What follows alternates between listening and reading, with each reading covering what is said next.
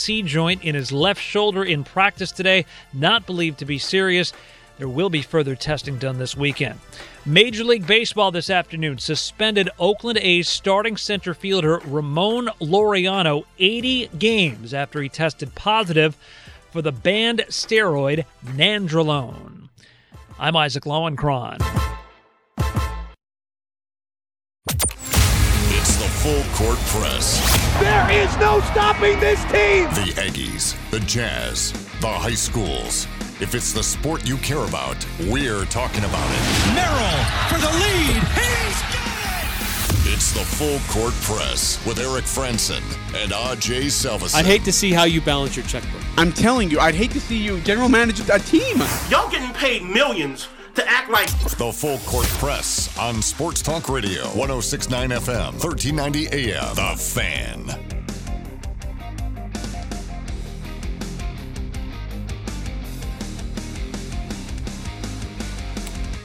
Hey, what's up, everybody? Eric Frandsen, Aj Salvesen here on a Friday. We made it. Uh, I don't know if you can see it.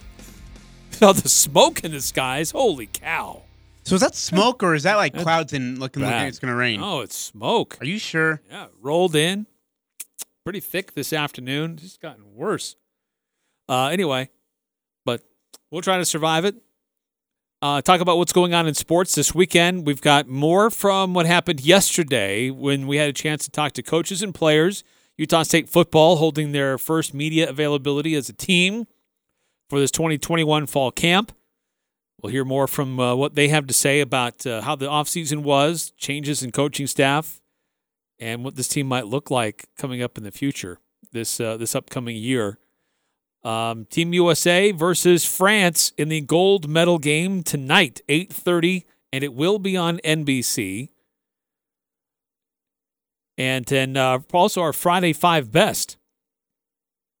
Looking at uh, so Coach Blake Anderson will be this will be his first year as a head coach at Utah State. So it had us wondering which coaches in USU's football history had their uh, who which of them were the well what's the right way to put it had the of them all their their first year of all of their first years who did the best job in their first year as a Utah State head football coach. So I, I probably made that very confusing to all of you. Yeah, you So, Of the football coaches explain it to me like I'm a five year old. at Utah State in their history, which of those coaches did the best in their first year? Is that better? Is that a little more understandable? You tried. I tried. Uh, if you want to weigh in on that, if you want to give a nomination or a thought or someone to consider, let us know on the Guild Mortgage text line 435 339 0321. Uh, I'd like to get your nominations, your thoughts about uh, the, the coaches that did the best job in, in their first year. Not the best job overall in their career, but of all the coaches in their first year, who did the best? You want to try again? I feel like you could really try again. Maybe I should turn it over to you. um, Erica, there's a lot to look forward to. You know, I uh this game tonight, which by the way is on NBC. They're like broadcasting it on the TV, not Peacock, not Thunderbird or anything like that. It's on NBC. So uh, I'm actually looking forward to seeing this. Rudy Gobert versus uh, Kevin Durant. Rudy Gobert versus J. Holiday. Has his perimeter defense improved, or does he still suck? We'll find out. We'll find out. That's true. So we want to talk about that. Well, and uh, but uh, one other thing we need to mention today: a couple of players with connections to Utah on the move. Oh yeah, Grayson Allen drafted by the Jazz. Then they send him to Memphis uh, as part of the Mike Conley deal. And uh, now he's on the move again. He's headed to Milwaukee in exchange for Sam Merrill you know it's and some draft picks. here is the state of the sports world. Here is what it's like to be a pro athlete. Sam Merrill was guaranteed 1.5 million. If he gets waived by Memphis, that goes down to five hundred thousand. What a kick to the Ritz crackers, man. man, hey honey, why don't you get that new couch and sofa you've been always waiting for? Go ahead. Why don't you go ahead and order up some new kitchen counters? It's only going to cost us nine hundred thousand. I've got one point five mil. We're going to be great. Uh, yeah, Sam, this is your agent. Uh, because you've been waived, you're going to get uh, five hundred thousand instead. Okay, sir. Uh, first of all, you're fired. Second of all, honey, cancel those orders. That sucks. But you know what? I let's think let's stay hopeful that he doesn't get waived, I don't. Okay, so I don't think for what they gave up, I don't think he's going to get waived. Right? Because they they send Sam Merrill and two future second round picks. Yeah. two future second round picks uh, with Sam Merrill, and I don't think that Memphis would just um, say we just want to get rid of Grayson Allen, No, and you send us somebody who we're going to waive. no. We just want future picks. I don't think they'd do that. Yeah, I don't think they would either. I think Sam would fit well with Memphis, both I mean systematically wise. And the other thing about Memphis is they're a bunch of young guys. So he's not hanging out with like a ton of veterans. It's young guys around his era, his his age. Uh, He's able to kind of relate to more. I, I think it'd be better for him. And obviously, he played with the Memphis Hustle, so there's some relationship with the city in itself. Uh, this this could Well- be great. Uh, and to be clear on that, I mean, yes, he did spend. He played five games for the Memphis Hustle in February. Um, those games were played in Orlando, in the bubble. Uh, Milwaukee does have its own G League team, but they did not participate in the bubble, so that's why Sam ended up playing for the Memphis G League team. Some arrangement that they had, but Memphis as an organization definitely familiar with Sam because he was playing with their uh, their G League affiliate uh, in Orlando. Uh, but uh, overall, for the, his uh, first season in the NBA, he appeared in 30 games. He actually started two. Um, yeah, he didn't. His impact wasn't huge, but look, he's got playing experience, and he's an outside shooter. Definitely improving a lot of different things of his game. And I think defensively he's getting better too. Again, I, there's gonna be some fit into it, but the great thing about Memphis, Eric, is that it spreads the court really well. So he'll have a chance to create some space, um, to give him an opportunity to uh, get more shots up. Um, yeah, I I think it'd really help. Uh, two four one seven. Hey guys, I thought you would lead with the trade of the Sam Merrill. I didn't hear where he was traded. Uh oh, that's a little. That was four minutes ago. Sorry, I'm late. My bad. Oh. Two four one seven. Yeah, Sam Merrill. I'm excited for Sam. I really am, and I think again, if if Memphis gives him a chance, he's going to succeed. He's going to be great with with Memphis. I think he really has a shot to be really good with them. Not a starter, but a good role player. Right. Yeah, I don't I think it'd be kind of silly for any of us to expect he's going to be an impact player Oh yeah. because they've got guys ahead of him. But you're right to point out that they've got that's a young team. Um so yeah, how that works out, I don't know. It's a I'm just pulling up their roster right now on ESPN and it's a really big roster. So this clearly hasn't been updated. So will he play the summer league or no? Uh, it's a fair question. I don't know. He probably would. I'd imagine he would. Yeah. Uh, yeah. So I and, and, and I would imagine he will too. I, I I wouldn't understand why he wouldn't. Um, here's the thing about Sam and and a chance to be able to play in the summer league gives him a chance to be able to uh be around guys uh, just that he'd be playing with, and just rookies his age. Um, and again, it's about reps. It's about minutes. The great thing about summer league and D league is that you get reps and you get minutes. Uh, a lot of it, and I think he should be able to have that opportunity to do so. Um, I'd be excited for him. I would. I'd be excited for Memphis right now. Uh, I'd be excited for Sam. I, I hope Sam takes this opportunity to be able to to uh, to go and get better. But again, and I've said this before, and I'll say it one more time. I want Memphis to give Sam a chance. On the other hand, really surprised that Grayson Allen got traded. Grayson had a great playoff. I mean, against the Utah Jazz was a was a thorn in the side defensively and especially offensively. Like he started hitting threes that you're like, man, where did this come from? And I, I think it goes back to Quin Snyder not giving these young guys a lot of chances. But then when Grayson Allen got that chance, he was really good. Grayson Allen was phenomenal. And, and for him to get traded to Milwaukee, that's a great pickup for Milwaukee, in my opinion. I, I think that's going to really help Milwaukee. Um, I don't know if he gets the minutes that he got in Memphis because simply they're deeper in Mem- I mean, in Milwaukee, they're deep. They got PJ Tucker. Well, no, they had PJ Tucker. They got Jrue Holiday. They got Pat Connaughton. They got the uh, uh, defense, uh, defense what, Chinzo guy, uh, I believe. Uh, they've got, I mean, they just got a, um, a huge supply of guards.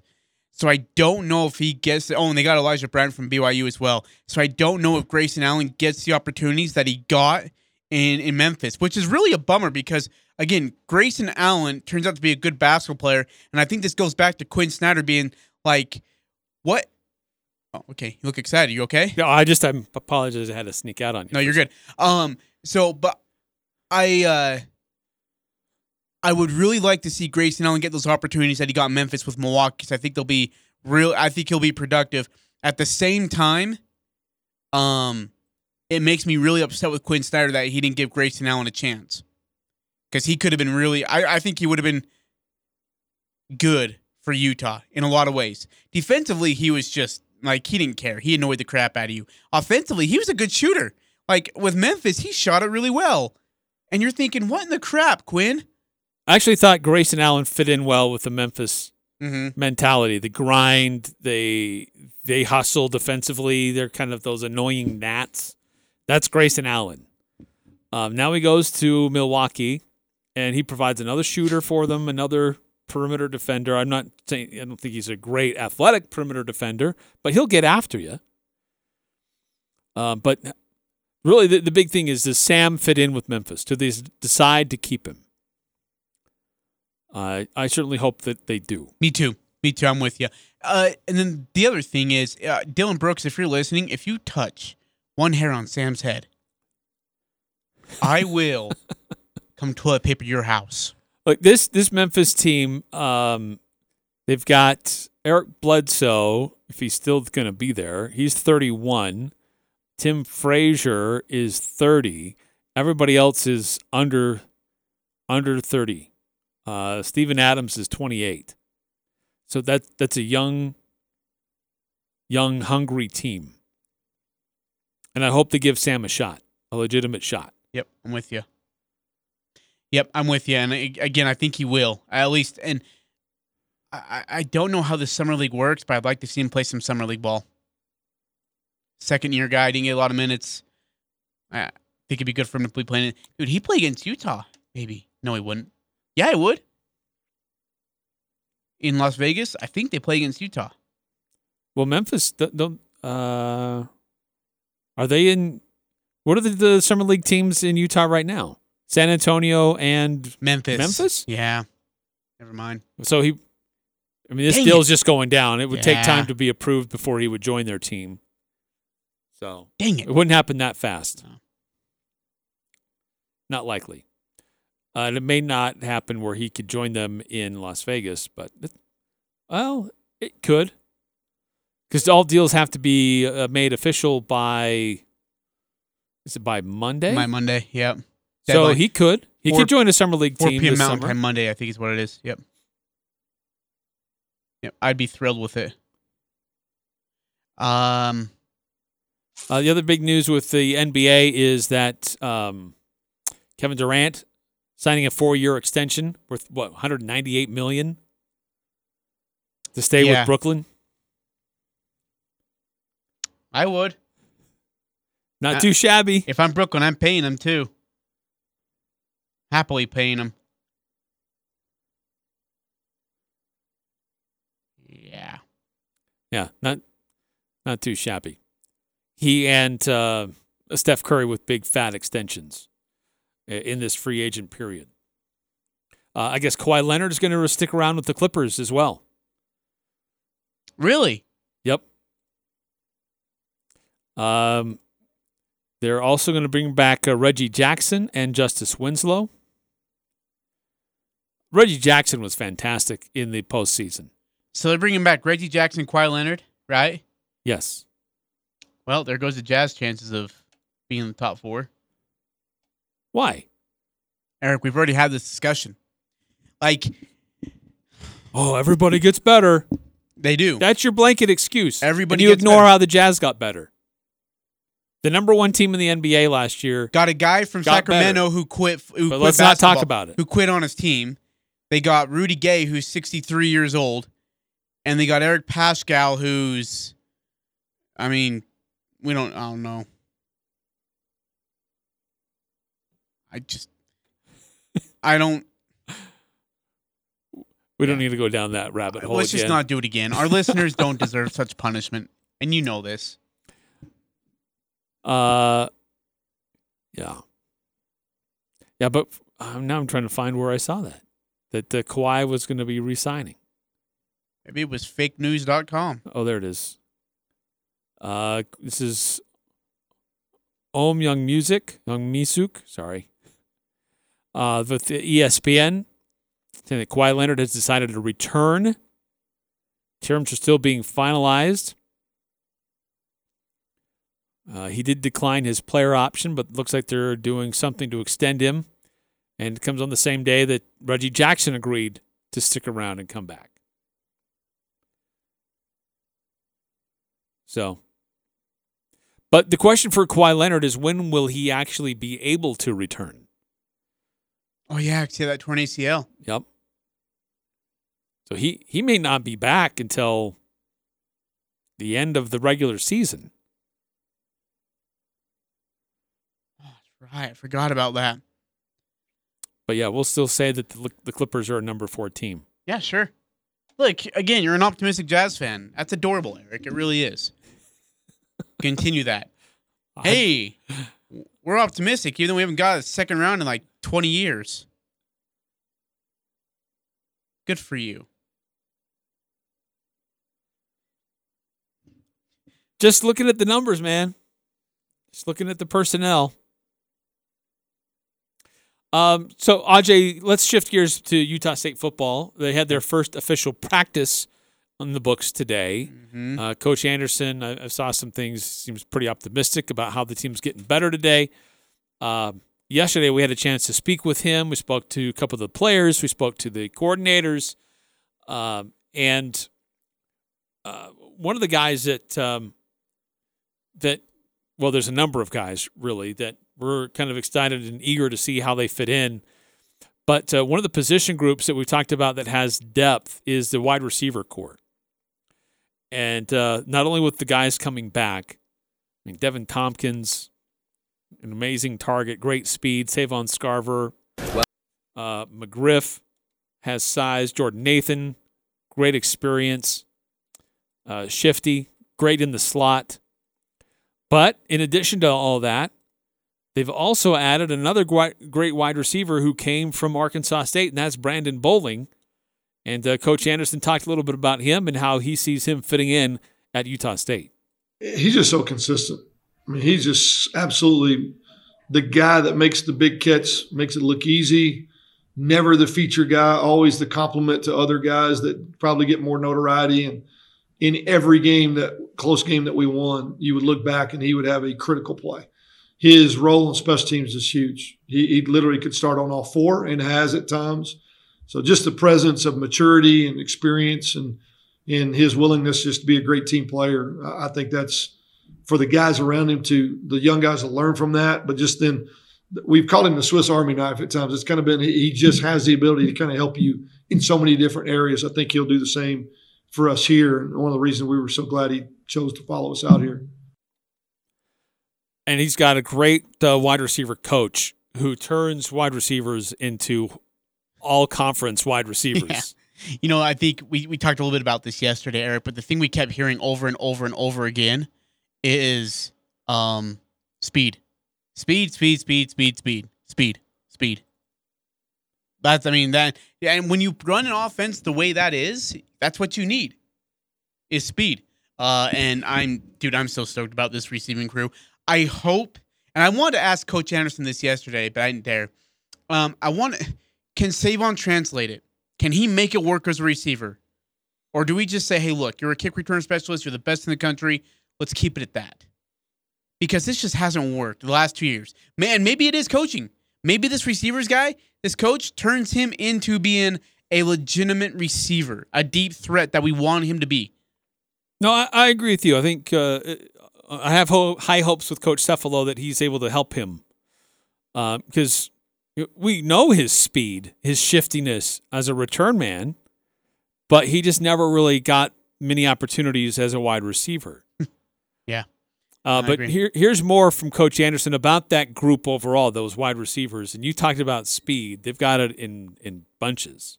Yeah, DT, Scarve, McGriff, Bowling. Um, and that, that grill, you're going to see a lot of different guys play. If we're going to get the amount of snaps that we want, number one, it means we're getting a lot of first downs because you, you play fast and you don't get first downs. It's just really fast three and out. That becomes a problem. But if we're if we're able to stay on the field and extend drives, a lot of guys are going to play. I feel like we can play in several different personnel groupings pretty effectively. We we just kind of the every day in the spring, you would get surprised by another guy. Jamie Nance is going to be a good addition in speed. The freshman Nana Davis, I mean, can fly. He's here, had a great summer as well.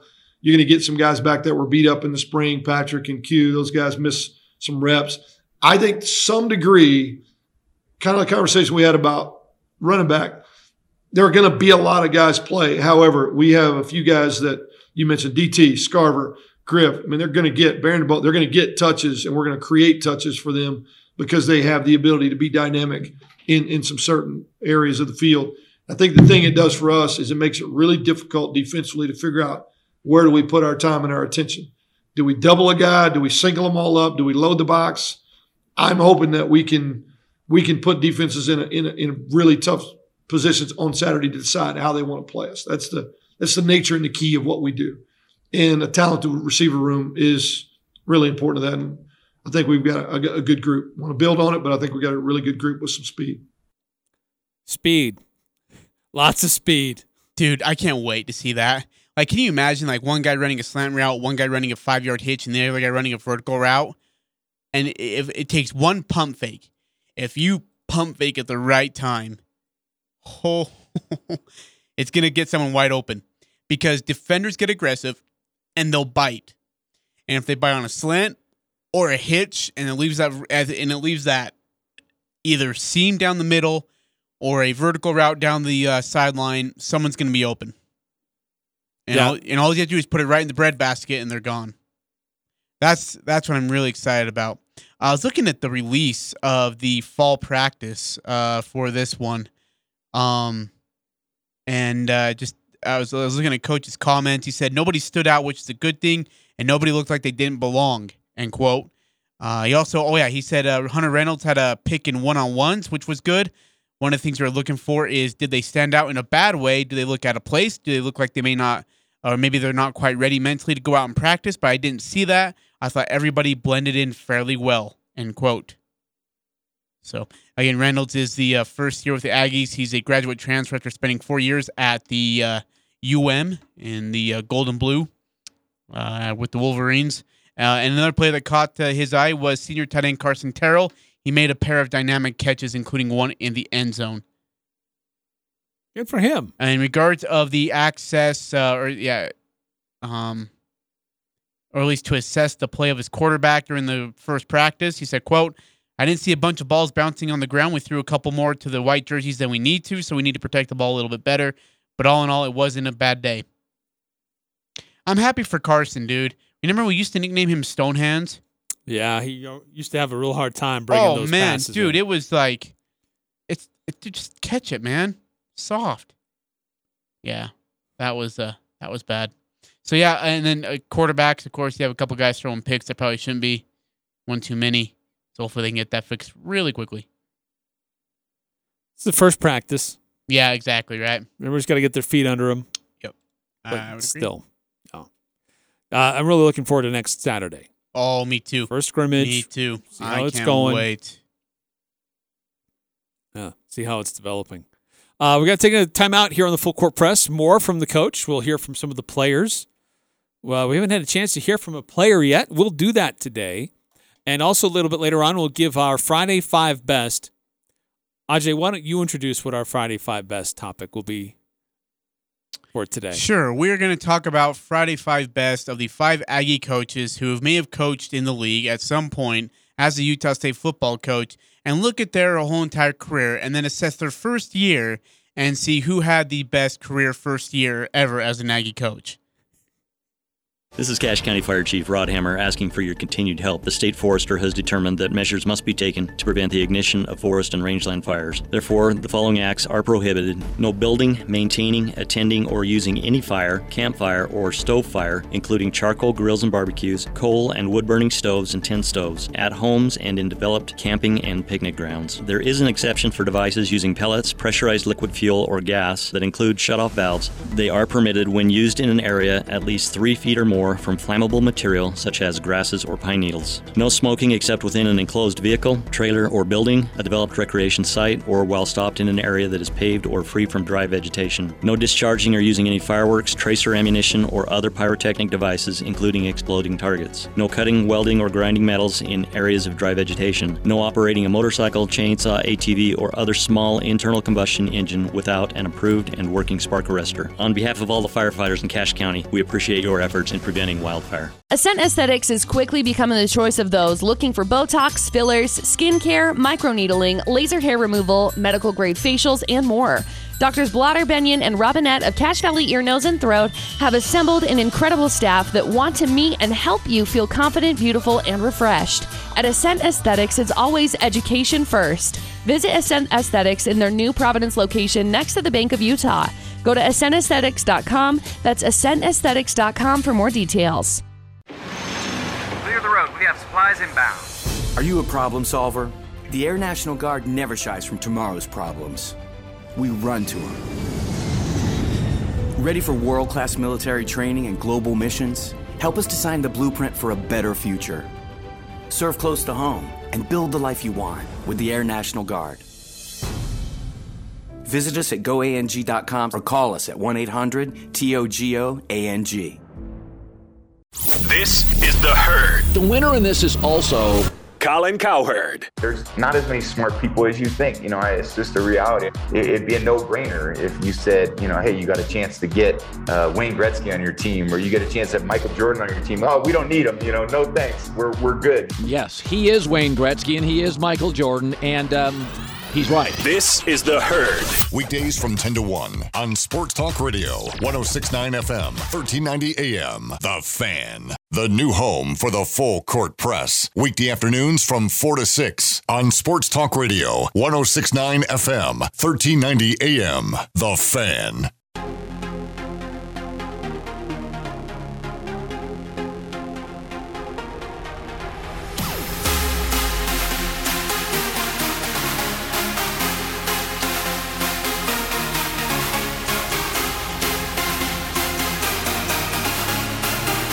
Eric Frandsen and Ajay Salvesen here on the Full Court Press. Hey, we got a couple of texts uh, in regards of our Jazz conversation that you think the Jazz are going to win the NBA championship for the next three years, and I think that I, they I never made that claim. may make the playoffs. Seven seven zero six. Ajay equals buzzkill.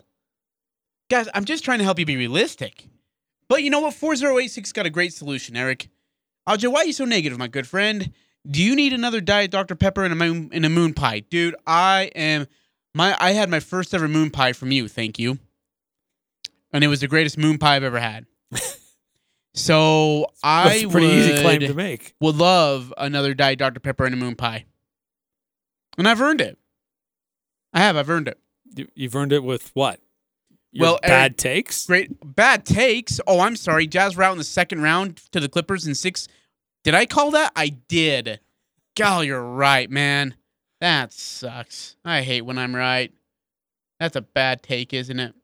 All right, um, Eric, we were talking wide receivers. Uh, look, we all know that the leader of this, this this core right here is Deven Thompkins, as should be. The guy was phenomenal this past season, despite a really horrible quarterback who couldn't throw a ball 20 yards, uh, couldn't lead his receiver correctly. I'm not talking about Peasley. I'm talking about Shelley, the first guy. Yep, yeah, the first guy we probably shouldn't mention again.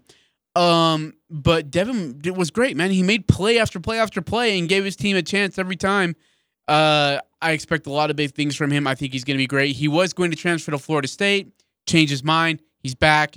Grateful to have him. Deven Thompkins, certainly you've emerged as one of the best wide receivers at Utah State in a long time, but you've got some competition in the room, which is good, which also means this offense has a lot of weapons to throw to. Um, I just I want to start with in the spring, new coaches show up, you're starting some new practices, maybe some new philosophies. Uh, what was that like, kind of having another new head coach and another new offensive coordinator uh, and trying to adapt to that? Um, really, like you said, it's just about knowing how to adapt. So, uh, for me, I've really just like taken like all the stuff that I've learned from all the from having Coach Gary Anderson and having uh, Matt Wells as well. And you just got to learn to just trust and buy into the process and things like that. So, I feel like once, like you know, I feel like a lot of people or everybody on our team this year really is is buying into what uh, Coach Anderson's brought. You know, especially uh, especially in the weight room with uh, Coach Jackson and everything. You know, it's just been it's been great for all of us. Uh, this team has speed. I mean, your wide receiver corps has speed, but you've also got some newcomers that can do some different things as well. Uh, generally, about this wide receiver group, um, what do you see about this group, and how does it maybe compare to, to others you've been a part of here at Utah State? Um, I think this is probably definitely the fastest uh, and most versatile group of wide receivers I've had since I've been here. Um, like you have Justin McGriff, who's six six, but he can run routes like you know he's my height, like five nine. So it's like, and then you got Savon Scarver, who can stretch the field just like me, you know, and also has a longer body. You got Jordan Nathan, who's going to make great possession catches, and he's going to run great routes and things like that. So we just have a lot of different, you know, different kind of styles of players. So it's really interesting.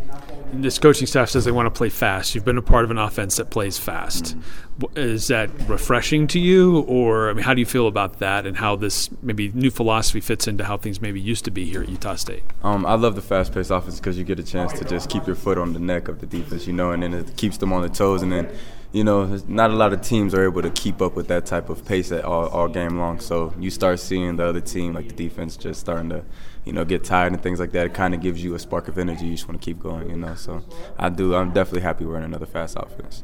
You mentioned a lot of guys that have been here for a while that are still here, but then there's some new additions as well, some transfers. Specifically, I want to ask you about Brandon Bowling, just what you've seen out of him. And he's another guy that's been playing college football for a while, and he gets another chance to do even more. So, what what have you kind of seen from him, and how does he fit in with the system? Brandon fits in great with the system. You know, he's uh he's just hardworking. You know, he going he's going to make his play. He's going to do his job. So, um, I feel like just as as a group, you know, I can really I know I can really trust him to be on the field with me. I know he's going to do his job, and he's going to you know we're going to work to get each other open and get the ball. And then, what expectations do you have for yourself? Like, what do you need to do in this fall camp before game one? Like, where do you need to go personally? Things you need to work on to get ready for that opener at Washington State? Um, really just building chemistry with the quarterbacks, you know, because like you got you got Andrew Peasley, and then you also got Logan Bonner coming in too. So it's like you got two different quarterbacks, and you know, kind of last year we had two different quarterbacks with Peasley and uh, Jason Shelley as well too. So it's just trying to build the, the chemistry with both of them, because you know we'll both be we'll be getting reps with both of them. So just really focused on that right now. Awesome. Well, thanks so much for your time, Deven, and good luck for this upcoming season. Thank you. I appreciate. it. He's a baller. I'm excited about him. It's fun talking to Deven. Who are you more curious to see how they fare out as wide receiver? McGriff or Scarver? Uh, good question. Um, certainly, I I expect more out of those two than than what they're what they've been giving. Yeah, and I understand like my expectations. They don't care about my expectations, but I think that um, kind of what just what we've seen and know of their potential. I don't think we've really seen it see them go as high as as they've been. I think they can go a lot higher. I think they can do a lot more for Utah State. I think I'm probably leaning more towards McGriff. Just because Scarver, Thompkins, Nathan, they're all about the same kind of size and, and utility of how they're used. McGriff is different because of his, because he's taller and he could be more of a possession, a possession guy, a sideline guy, you know, corner of the end zone guy. And I just, I would really love to see him be more consistent. I'd love to see him be engaged every play, every down. And I think he can get there. Hopefully, with this new coach, uh, wide receiver coaching staff, he will get there. Yeah, I agree. I, I think it just it takes some good coaching to get you there. I think he'll get there. He'll he'll be fine. I I'm actually pretty excited for him to stand out a little bit more and you know, he's going to have to play that wide position near the sideline, and uh, they're going to need him to be a deep threat. They're going to be begging for him to be a deep threat. And hopefully, he can do just that, especially on a fast-paced offense. Yeah, no, it's very true. Yep. Um, Hey, really quickly, eight zero zero three text into the uh, show.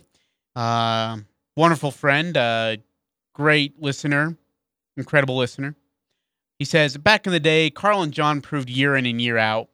This team needs to prove itself more than just one season. Eric, are you listening to this? If they can continue the league's best trend, I bet Ajay becomes more optimistic. Preach on, brother Ajay. And he's right. You know, this is what I'm talking about common sense, logical thinking. Eric, they did it for one year. Cool beans. No one cares. Do it for two years in a row. Do what the Warriors did, the Lakers did, back when the Jazz in the 90s did. Then we can be more optimistic. One year, so what? Oh, yeah, and they lost in the second round. You know I'm right. Well, you love to hold on to past problems and uh, and not be optimistic for the future. And I choose to be optimistic for the future. Eric, they lost in the second round again. When they didn't have their All Star best point the guard, when- and their other guard was playing on half a leg. And when the Clippers didn't have their all star power small forward in Kawhi Leonard for two games. The final two games, by the way, so they let a bench guy beat them. A bench guy, man. It was Paul George K. I get it.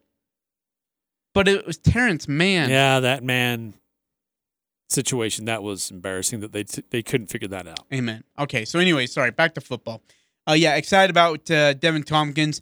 Hey, tell me about the Browning guy. What do you know about him? I I think uh, did you have a chance to sit with him or was that Al? I didn't. Okay, so we'll play his audio later in the in, the day. Tell me about the Browning kid. Just uh, have have you been able to do a little bit of research on him? I know we heard from from Blake, but I don't know a ton about him, uh, where he comes from, and, and and and what he could bring, his size or anything. I, I should do more research, but I haven't had a chance to to look at him. Um, but I- yes, I- you I- should, Aj. Okay, you know what? Spare me. Uh, other than he, he's a, a- a good wide receiver, but there's always there there always seems to have been better wide receivers next to him when he's been at Arkansas State. He's been a quality wide receiver. Is he like an X guy or is he a Y? Is he a slot? Do you know? Like, I guess it depends on his size. Because remember, I mean, Griff's like six six. Savon might be a slot. I mean, a wide out as well. Um, Deven Thompkins will be a wide out, like on Brandon the X. Bowling is five nine. So he's a slot. He's like Jordan Nathan. Oh, hey, Jordan Nathan's back too, right? Yeah, he is. Last year, uh, nine starts, 82 passes, 878 yards, nine touchdowns. That's solid production. Wow. Honorable mention, uh, all Sun Belt. You're right. Maybe he did have good receivers around him. So put him in the slot, opposite side of Jordan Nathan, Scarver, McGriff, Carson Terrell is a tight end wide out. It's pretty good. It's a good crew to have to throw to. And Sean Carter, six foot three. Oh yeah. Not forget about him. Yeah. I forgot about him. So yeah, I, I think there's a lot of versatility with this wide Oh, receiver. Core. much it, it almost, and I don't want to compare it because that'd be uh, just almost sacrilegious, but it's almost the 18 squad. Like some good speed on the wideouts, great speed in, underneath in the slot, run a fast paced offense. If the quarterback's accurate, there's gonna be a lot of options available. There's gonna be some yards gained and gained quickly. Yeah, that 18 team also had, um, gosh, short term memory is like awesome today. Um, a, a great possession receiver. And I can't think of his name. Who, if it was a tight sideline throw, he was always there. Corner of the end zone, he was always there. That's what I think this team needs to establish. They- they- that guy's probably there. We just don't know yet. At least not consistently. That's the that's the key word. Consistently. I need something consistently for all 12 games. Not just a flash in the pan. And for the last 2 years that's what we've been kind of dealing with. Uh, we, we've been referencing these coaches, a couple different coaches, and I I like how this coaching staff appears at least on paper so far. I mean, I liked what it looked like in the spring as well. Um, they've been very active. They've been, you know, Coach Anderson referred to them as uh, enthusiastic, energetic, and and uh, teachers. Um, and th- this is a, a coaching staff that's trying to kind of revive some things that used to be here, that kind of got lost over the last uh, two seasons. Yes. And uh, here's Coach Anderson talking about his coaching staff. This is a great answer. and, and the roles that they play. Yeah, I love this. and how they're helping this team move forward. Yeah. I deliberately built this staff based on on a handful of things. Um, clearly, the the footprint that we're in recruiting wise had to be taken into account. I wanted guys that had connections uh, here in our footprint, and I think we got that in, in, in Al and, and DJ and some of the guys that kept off the field uh, as well. Nick Paremski has connections to California. Kyle Cefalo, growing up in Boise, playing at Colorado. All these guys kind of had unique connections to the footprint, but uh, some of them had been with me for a while as well. The other guys, you know, either had a connection to the scheme that we were going to run, or or just guys that I thought were phenomenal recruiters. You've got to be a great recruiter, and, and here it's even probably more important because we have to go so far to get to players at times when we run through the the in-state recruits. You- You're starting to get into California and Colorado and up into Idaho and down into Texas. I mean, you're going to do some traveling. So to me, you got to have great recruiters. But energy, enthusiasm, and just great teachers is is really is what I want. I want guys that are fun to be around every day. Kids gravitate towards their office, want to spend time with them outside of football, want to build relationships with them outside of football, are going to pour into their lives about how to be a better husband, be a better father, be a better teammate, be a better person in general. You know, it's way more than football. You know, and I think I learned that a lot. Probably brought that full circle. Just all the things I've been doing in recent years is just, I mean, this is way bigger than football. We want to win at the highest level. We're going to work hard to do so. But if a kid doesn't leave here a better person, hadn't left here building some great relationships and really people that he can lean on when things are tough, then we we have not done our job. And hopefully that shows on the field. You see guys teaching, you see guys flying around. To me, energy is is contagious. If we walk around, coach with our hands in their pockets, that's the way our kids are going to play. If we fly around with a ton of energy, we got a chance to to get them to do the same. And, I'm hoping that's what you saw in spring and, and, and expect that to continue. So um, I, I've been really, really pleased with the staff. Diversity was another big part of, of the hiring process. I wanted a very diverse staff. I think it's what society looks like. I think it's what has been talked about a lot. And, and how do you how do you affect change? You affect change by by action. The best thing I could do would show people what I want to see, and that's hire a very diverse, energetic, youthful staff. Bunch of guys excited about being here, and I think that's what we have right now. So. Yeah, and Ajay, we've just we haven't had a lot of interaction with a lot of the staff just yet, but the interaction that we have had, it's been good. And then watching how they interact with the players as well, we've been able to observe that in practices in the spring, and then just uh, you know, our interactions here just uh, more recently as well. So, um, so far so good. Yep. And again, the staff cares. They're really aggressive. I mean, you see what they're doing in the portal, which is pretty impressive. Um, we have some energy. Uh, again, it's just what the kids didn't have last year, they have this year, and you're all right with that. I think you're going to see that translate to uh, energy and, and excitement on the field. Yep, absolutely. I would too. And results. Uh, coming up next here on the Full Court Press, we'll hear f- more from uh, coaches and players. Uh, more about Utah State football as uh, first practice officially underway today. Um, we'll get into Utah, excuse me, USU, Utah, I can't speak, USA, that's the word I'm looking for, USA versus France in the gold medal match later on tonight. Love to get your predictions on that. Uh, 8.30 on NBC. And uh, coming up next hour, our Friday Five Best. Coaches in their first year at Utah State. Who did the best job? We'll go through the five best there, and certainly love to get your nominations, your recommendations as well. 435 339 0321 right here on the Full Court Press. This is Nate Lamson with Valley Office Systems. Did you know that Valley Office Systems is a local company with Utah ownership and we are debt free with 47 years of industry experience? Valley remains your safe and smart choice for document solutions and all things office. Visit valleyofficesystems.com. This is James Stevens with White Pine Funeral Services. We often hear people say, I wish I could use White Pine, but I've already paid for arrangements elsewhere. Know that if you've already pre planned with a different funeral home, you can still call White Pine. If you are being told you'll lose up to 25% of your money, White Pine will provide a discount equal to any fee for switching. If you have any questions, please stop by for a visit or give us a call. We would love to meet you and explain in more detail. White Pine Funeral Services.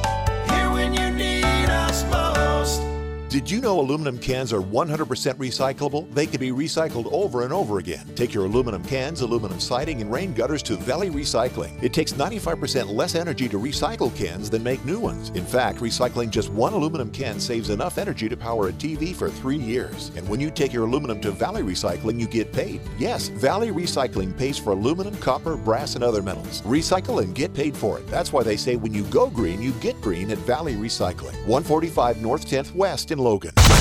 What's the deal with the Dan Patrick Show? Dan Patrick. You're still fighting for Tiki Barber to get in the Hall of Fame. I'm not even actually a fan of Tiki Barber, really, but his stats suggest he's a Hall of Famer. His stats blow away Marshawn Lynch. Okay, because that's the debate now. Marshawn Lynch is retired. Yes, he. If Pete Carroll had just given the ball to Marshawn to run in oh. instead of throwing that pass, we wouldn't even it wouldn't even be a question that he's Hall of Famer. Dan Patrick. Weekday mornings from 7 to 10 on Sports Talk Radio, 1069 FM, 1390 AM. The Fan. And the winner is Daryl's Appliance in beautiful downtown Benson, voted best appliance dealer in northern Utah. This is Jay at Daryl's Appliance. We sincerely thank you, Cache Valley, for your vote. We want to share more great news by introducing the newest member of our Scratch and Dent family, Whirlpool. That's right, we now carry Whirlpool made appliances at scratch and dent prices, always backed by our exclusive two year warranty and our famous Daryl service team. Come check us out today. Daryl's West on Airport Road. A diamond is forever and is perfect to represent your love. For those special occasions, give her a natural, one of a kind diamond as unique as she is. Our exclusive brand, Neat and Brilliant Diamonds, is both beautiful and affordable with quarter carat diamonds starting at $499. We have hundreds of sparkling diamonds at our integrity price guarantee with financing available. An investment for generations to come, Monday through Saturday, 10 to 7, where Utah gets engaged. SE Needham Jewelers, middle of the block at the sign of the clock. The Full Court Press on Sports Talk Radio, 1069 FM, 1390 AM. The Fan.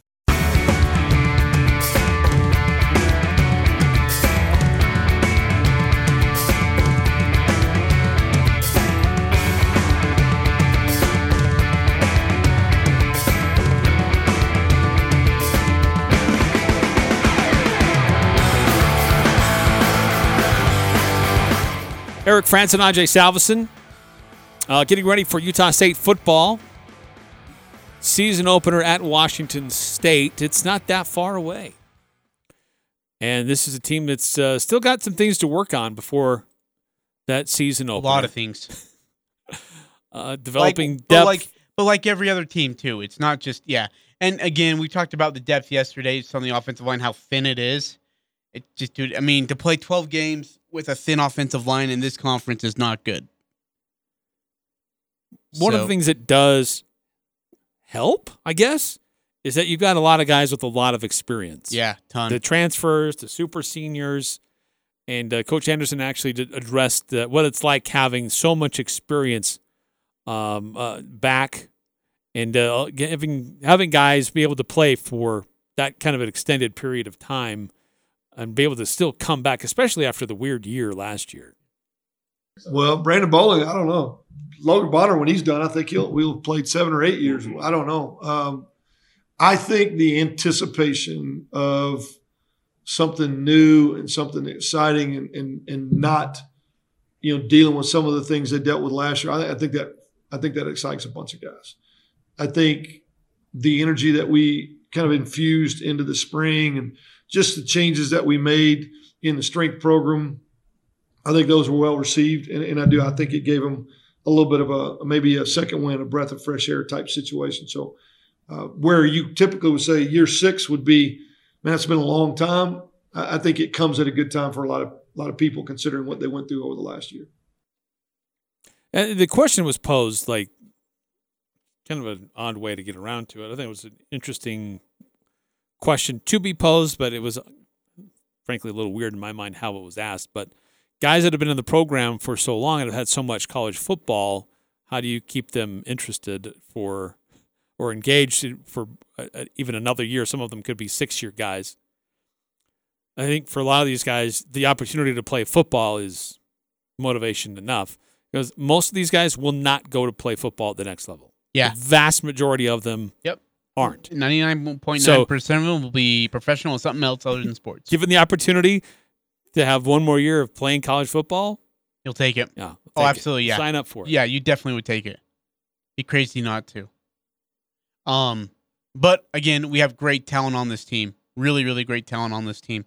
I'm excited about what they can actually accomplish, um, and what they'll be able to do. Uh, again, they're not picked very high. They're very underrated. Um, not thought of too much around the Western, at least in, in the Mount West Division. Um, so I think they're going to surprise some people. Be better than what they were picked, that's for sure, by the preseason poll. Yes, totally agree. Totally agree. Um, let- let's see, Ajay. Uh, I'm trying to think if we have time to sneak in another player. I'm not sure on some of these lengths. I wouldn't risk it. Yeah, we'll we'll hold off until the next hour.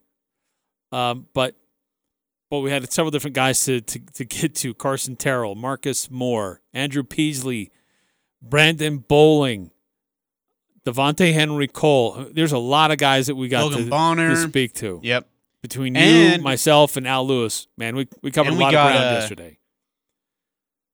And Ephraim Banda, we yeah, that's haven't played him yet. Yeah, I was actually trying to think about how I say his name again. I couldn't remember how. I threw you a lifeline there. You're like, I'll help. Hey, that from Banda. Got to get him in there. Uh, also coming up next hour, we'll get into the Friday Five Best. Coaches in their first year at Utah State. Who was the best? Uh, the closing ceremonies for the Olympics are coming up on Sunday. The, the Olympics end this weekend. Yeah. Thank goodness. Does that I mean, really? I mean, have you not really gotten into it at all? No. No. Neither is USA. Uh, saw this just as we were starting the show. I want to kind of. It's an interesting context of what's going on and how the Olympics are going. So the NFL had a preseason game, the Hall of Fame game, right? Yep. Steelers and Cowboys. It was a thrilling 3 nothing lead at halftime. Uh, super exciting. Uh, this is from Sports Media Watch. Despite facing the Olympics, Pro Football Hall of Fame game is the most watched NFL preseason game in four years, up 37% from the last time it was played back in 2019. Those dumb people. What are they watching that game for? It was horrible. Dude, It illustrates the power of football. I watched one possession and I was like, I'm done. This guy was throwing like one hoppers to a five yard out, airmailing, you know, a 10 yard route. Just, I mean, I, Eric, you could have thrown better passes than him. So, yeah, I just, Wasn't that exciting? no. No, I didn't watch. Good for you. Saved your eyes. Uh, Uh, see. The Olympics have been hard to watch. I mean, Dude, there's the I time difference, yeah. knowing what's already happened Well, when like NBC on- finally decides Find to it show on it. NBC.com for 38.45 a day. Well, yeah, finding the, the premier events are they're hard to find on TV because they're not on TV. I have to scroll way up the the the, the channel guide to find the different channels that, that, that they're on, and you don't know really what's on. It it's been hard. I, there have there been great storylines. Yes, there are every year, but it, it's hard to get caught up and know what's going on. I just don't care enough. And it's also been mired in controversy. Yeah, Simone Biles' has- decision has Yep. been controversial. The U.S. women's uh, soccer team, which has been so dominant for so many years, they lose. They don't make it to the gold medal game. But that's also distracted by them taking a knee at the start of every game. Yep. And uh, we had uh, um, there was another athlete who turned her back when she was on the podium. Oh, yeah. It's like there's just unnecessary controversy that makes it makes a lot of people tune out, just not want to watch it and pay attention. Yep. And it's too bad. Because I love the Olympics. I love watching sports that I don't normally ever watch. Uh, I, I love watching just the, the people that stretch the human body beyond the limits that normally we would consider, uh, you know, rational, and then just see the the total joy when somebody wins something because you put four years of your life into trying to achieve at the highest level. And for some of these people, they've been doing it more than just that. And I love watching those stories about what they overcame in their lives to to get there. But we, yeah, it's been hard to catch up. forget about it though. Hey, by the way, how do they decide like who the winner is? At the is it by gold medals or by total count? Well, the Olympics don't declare a winner of the Olympics. Yeah, they have like a flag, like the you know podium flags. Well, there's like a total medal count, but then there's also a whoever had the most golds. Okay, so which one is it? I don't know. I think they're going off of who has the most golds. I, I see. I tend to see that more than anything, as uh, when they rank countries and how well they're doing. More about the Olympics, especially the gold medal match in basketball, coming up next hour here on the Full Court Press. But I'm Dan Patrick, and this is Above the Noise. Cancel your plans this weekend. 19 former players will be inducted into the Pro Football Hall of Fame. That's a lot of speeches. It's going to take two days to do it. That might not even be enough time. Wide range of inductees. Peyton Manning leading the way. A lot of pressure to be entertaining, and he normally delivers. And it's very cool Tom Brady's flying in to support his old rival. Then it's a total grab bag because they have a special centennial class from 2020 that will be honored. You want receivers? You got Calvin Johnson, you got Isaac Bruce, Cliff Branch, Harold Carmichael. Defenders, you got Troy Polamalu, Charles Woodson, John Lynch, Donnie Shell, Steve Atwater. Coaches, Jimmy Johnson, Bill Cowher. Contributors, Paul Tagliabue, and the late Steve Sabol. I know Pro Football's Hall of Fame is a little more lax than other sports, but if you're a fan of football, football history, it'll be a great celebration. A long celebration, but a nice celebration to the men who gave a lot to the game we love. I'm Dan Patrick, and this is Above the Noise. Re- Remember the saying, if you love something, set it free? If it doesn't come back, it was never yours to begin with. When it comes to your identity, the folks at Lifelock are calling BS. All those nights working overtime, saving up that money, paying off all the debt, and now some identity thief wants to try to set it free? It's crazy talk, right? That's why Lifelock by Norton helps monitor your information and alerts you to potential identity threats. And if you do become a victim, a dedicated US based specialist will be there to help fix it. No one can prevent all identity theft or monitor all transactions at all businesses. But when identity thieves try to take what's yours, you don't have to take it lying down. Save up to 25% off your first year. You just have to call 1 800 Lifelock, or you can go to the website. You can go to lifelock.com. Make sure you use the promo code Patrick. So 1 800 Lifelock, or go to lifelock.com. Make sure you use the promo code Patrick for up to 25%. Bright green cars, that's the only thing you need to remember as you're driving down Main Street in Logan looking for Jarek's Fine Jewelry. Hi, this is Jarek. We have a lot of people comment on the bright green cars outside, and some even talk about the building, but the overwhelming responses come when they step inside. Jarek's showroom was created to offer an intimate, romantic setting for couples to enjoy their ring buying experience. Everyone is treated like a friend with no price negotiation needed. Make your engagement special. Make it Jarek's. Come see us at 930 North Main in Logan. Just look for the bright green cars. It's the Full Court Press with Eric Frandsen and Ajay Salvesen. I'm gonna have to put a one right here, right, Eric? So it's not expired. He did the same thing to you. I didn't notice yes, that. Yes, you did. Luckily, I'm a good forger. I'm- I honestly did not notice that. Here you go. Where's- Sir, this expired in 1992. What are you doing here? No, that's that's 2092. Weekdays from 4 to 6 on Sports Talk Radio, 1069 FM, 1390 AM. The Fan. And the heavens heard you. KLGN Logan, 1069 FM, 1390 AM. The Fan.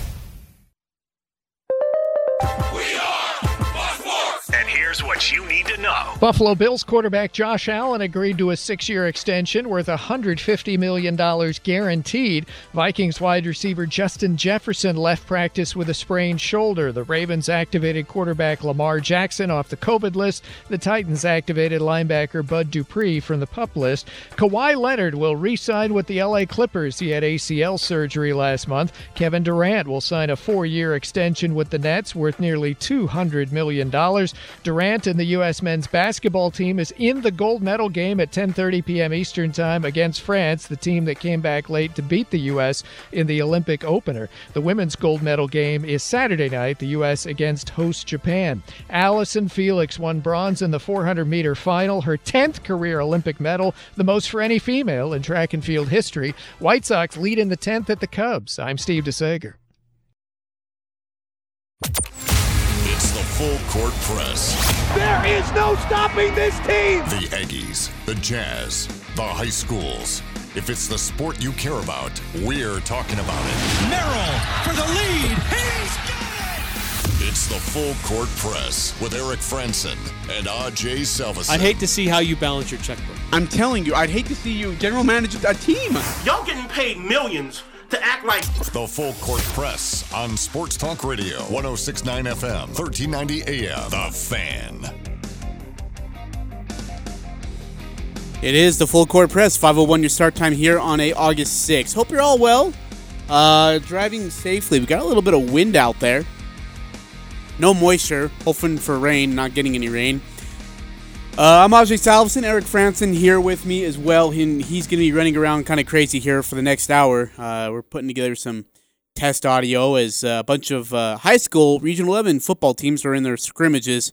We're going to be doing some test audio through that, so he might be in and out throughout the rest of the show. If you want to be a part of the full court press today, you know the drill. Go ahead and text into the show 435 339 0321. Again, 435 339 0321. To text into our Gil Mortgage text line, it's open for you to be a part of the show.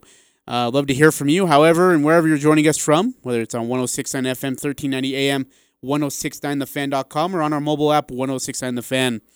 Uh, let's see here. Justin Zanik, uh, the Jazz general manager, has said that the rookie guard Jared Butler, or excuse me, Jared Butler, will not play in the Vegas Summer League. He has not had physical basketball contact in uh, long enough that uh, Justin Zanik does not want to risk his first contact coming in a competitive situation. That is from Eric Walden, the Jazz beat writer for the Tribune. So.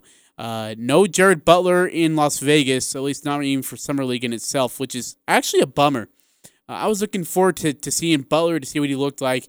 I understand the health was a huge caution for them. Uh, they they liked him even that so they drafted him and they risked that, but just having him in the summer league.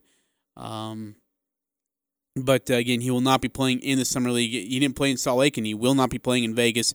Again, a big bummer. Speaking of rookies and uh, young cats, Sam Merrill, formerly of the Bucks, now a Memphis Grizzly. He's been traded uh, to Milwaukee, uh, as well as two first round picks. And Memphis gives away Grayson Allen, a good shooter, really helped him out in the playoffs. Uh, and uh, instead, Sam Merrill is going to be headed to Memphis.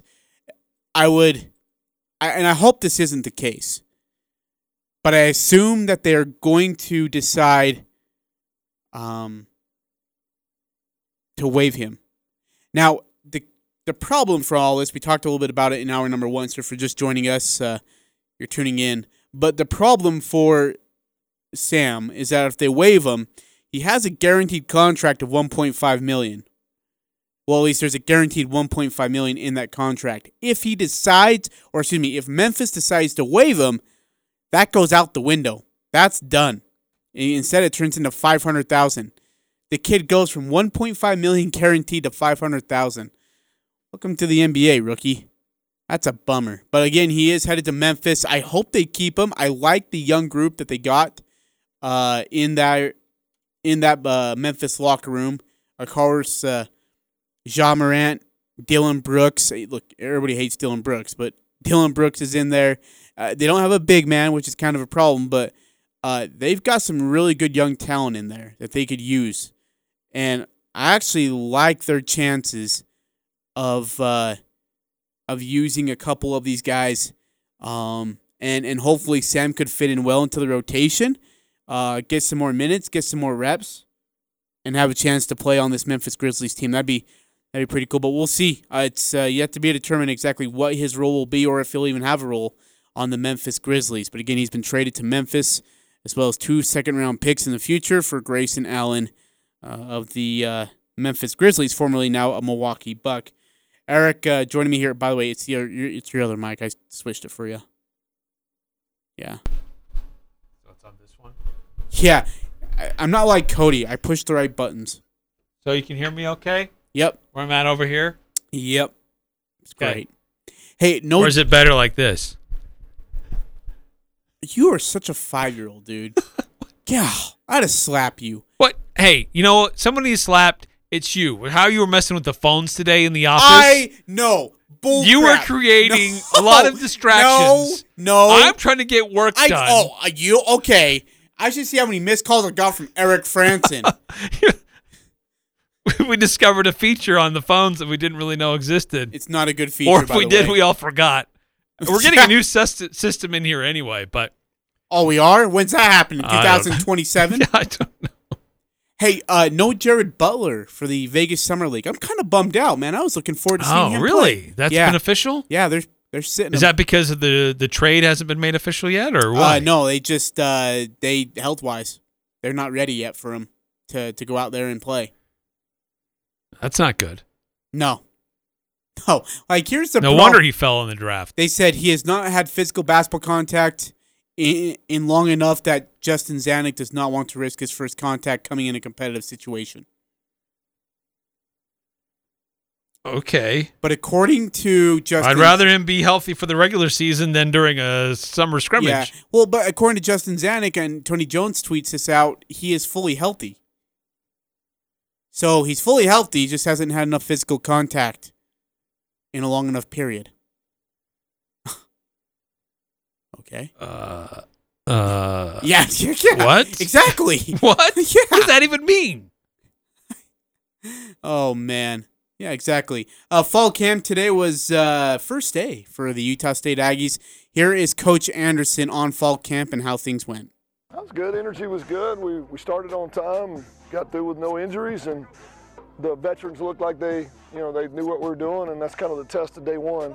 You don't do any install meetings. You go out and practice day one and find out what they learned over the summer and just kind of uh, what they retained. And I thought in those senses we got we got good work done today.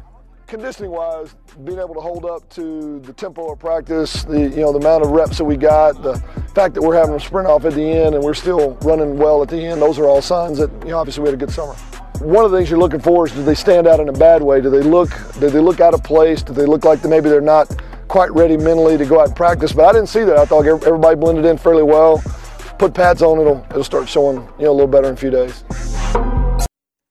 That's Coach Anderson uh, after the first fall day of camp for the Utah State Aggies. Uh, a, a couple things I'm looking forward to is watching the wideouts. So again, practices are closed to uh, the public. Uh, media is allowed to be there after practice and interview players and coaches as requested.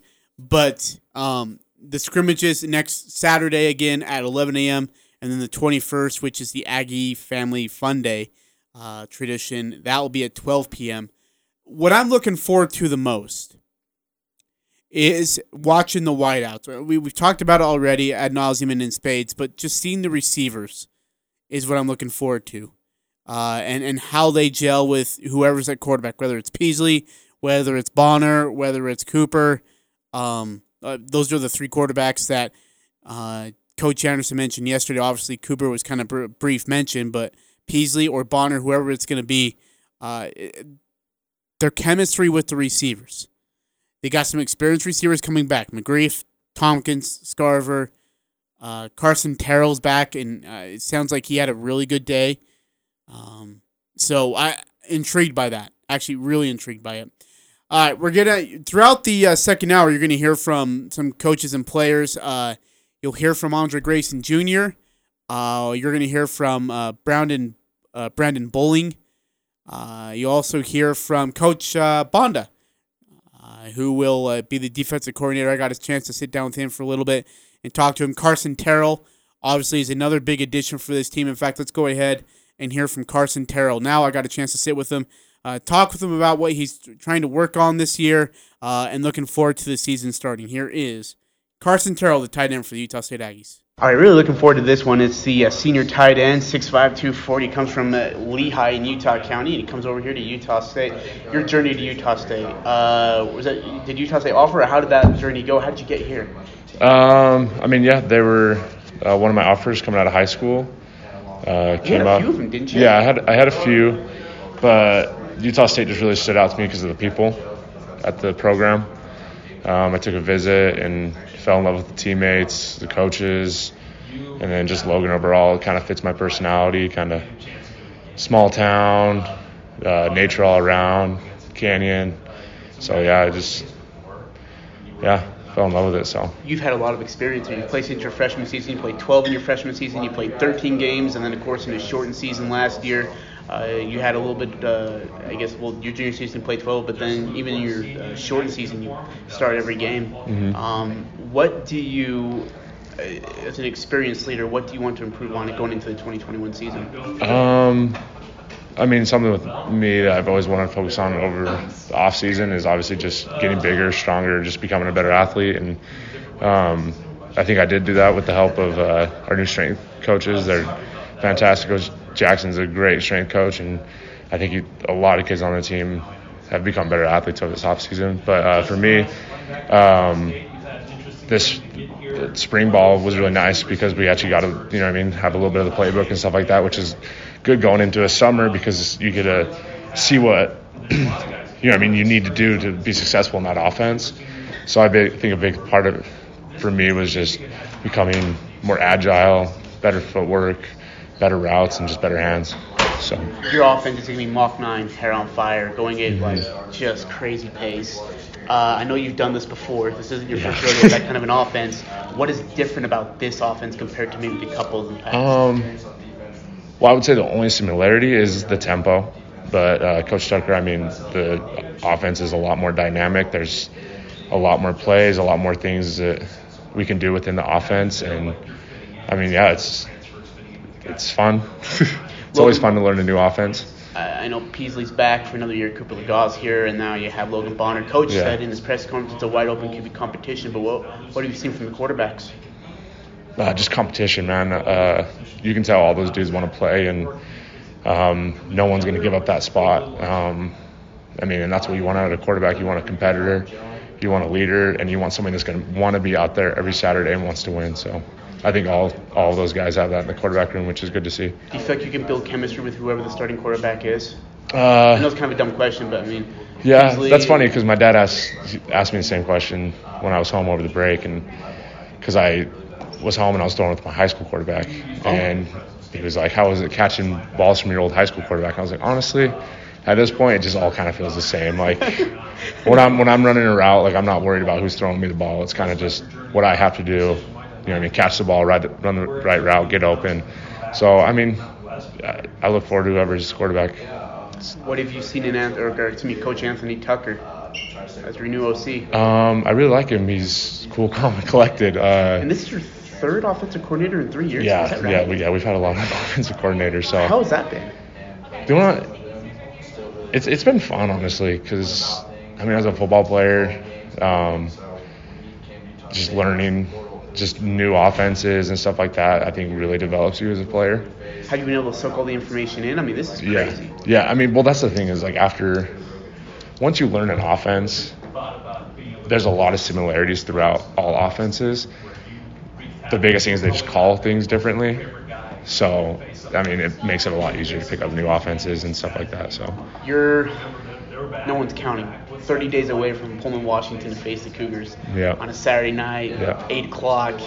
Uh, how excited are you to get this season going? Oh, I know cannot it's a wait question, because but- I mean, like we were talking about earlier, my quarterback from high school plays at Washington State. So Oh, really? yeah, so Oh. we'll, we'll I'll have to get in Coach Anderson's Oh, ear to let me play some defense. There you go. So, but yeah, I'm stoked. I mean, we got a good schedule lined up. We played BYU early. Um, we're coming right out of the gate against some good competition, good teams. We played Boise State early. We played Air Force early. I mean, those are teams we usually play mid-year or towards the end. So. Um, there's no filling out process this year. You know, what I mean, we're going to get thrown into the fire, and I think me and as well as the rest of the team is really looking forward to it. Um, is your friend going to be starting at Washington State, or is he in the depth? Um, you know? Yeah, I think it's it's still a quarterback battle. Um, obviously, he's confident he's going to win it. Sure. So As he should be, right? yeah, so um, I hope he does. It would be great to see him out there playing. That would be pretty cool. So it's always fun to play against high school teammates. Like back in my sophomore year, um, when we played the Cougs, Yeah. my buddy Dallin Holker was there playing tight end. So and he's back from his mission, so we get to see him again this year. And we also have Cade Moore plays wide receiver BYU, Lincoln Bunker. So I mean, yeah, I'm really looking forward to it. Get to see a lot of friends and you know what I mean, kind of see what they can do on the field against Carson, I can't wait to see you on the field, man. I'm so Yeah. stoked about this. Can't wait to see you September 4th. Stay healthy. Yeah. Uh, have a great fall camp, and we'll see you uh, in Pullman, Washington. That's uh, Carson Terrell, the tight end. Uh, followed up Dax. I mean, there was tough shoes to follow, man. First of all, I didn't realize this until the interview as we were going through it, and you recognized it. But that's his third offensive coordinator in three years. Like, come on, man, help a brother out. Yeah, uh, yeah.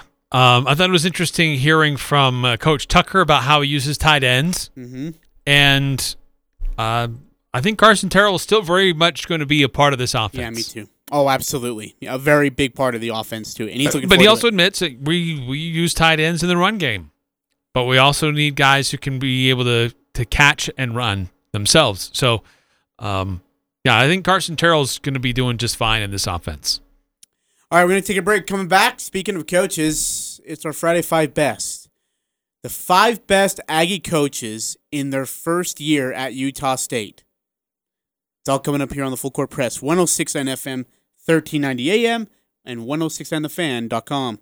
Crystal Vision is honored to be voted the gold medalist in Best of Northern Utah for optometrist and eye doctor. Thank you for your votes and trust in their business. To celebrate this award, they're offering a 20% off sale on their frames and lenses. Crystal Vision carries frames and lenses for your unique style and budget. Take in your current prescription and let Crystal Vision fit you into a new look. Let this be the year your glasses feel like they were made for you. Crystal Vision on 14th North or online at crystalvision.com. If you're in charge of hiring a company for commercial janitorial services for your building, call American Maintenance. For reliable cleaning of your business, American Maintenance is your simple solution. Curb to curb services, American Maintenance has you covered. For commercial janitorial services, American Maintenance. Call 512 0014. That's 512 0014. Behind Utah's most successful businesses is a whole lot of technology making them run. Behind that technology is Les Olson Company, your local office technology partner. With everything from copiers and printers to IT services and even computers and document management software, Les Olson Company has all the tools your business needs to do more. Need office technology? Partner with Les Olson Company. Visit lesolson.com/tech. Les Olson Company.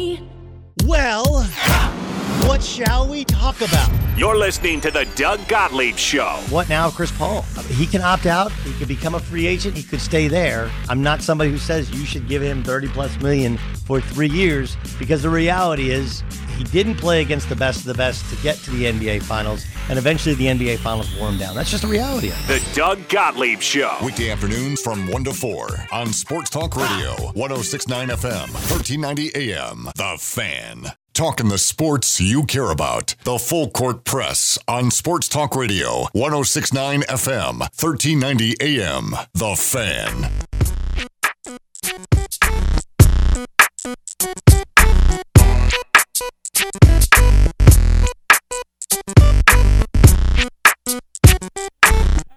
I'm not done with you yet, Eric. It's there. It's been done. gonna I swear.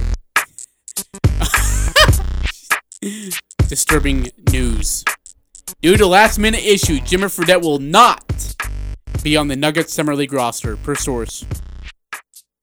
I don't know you're super disappointed. I am. I wanted I wanted him to show up Sam Merrill. You want to just keep giving him more and more chances. But oh uh, man. last minute issue gotten in the way. Dude, there's some BYU fans on here that are livid right now. One person. Too one, bad. One BYU fan. See, told you he never gets an opportunity. What, what if that last minute issue is that the Never Nuggets say, you know what? Never mind. The heck with this. We saw some film. We're good. We're fine. We don't need it. The Lonely Dragon can stay in Asia.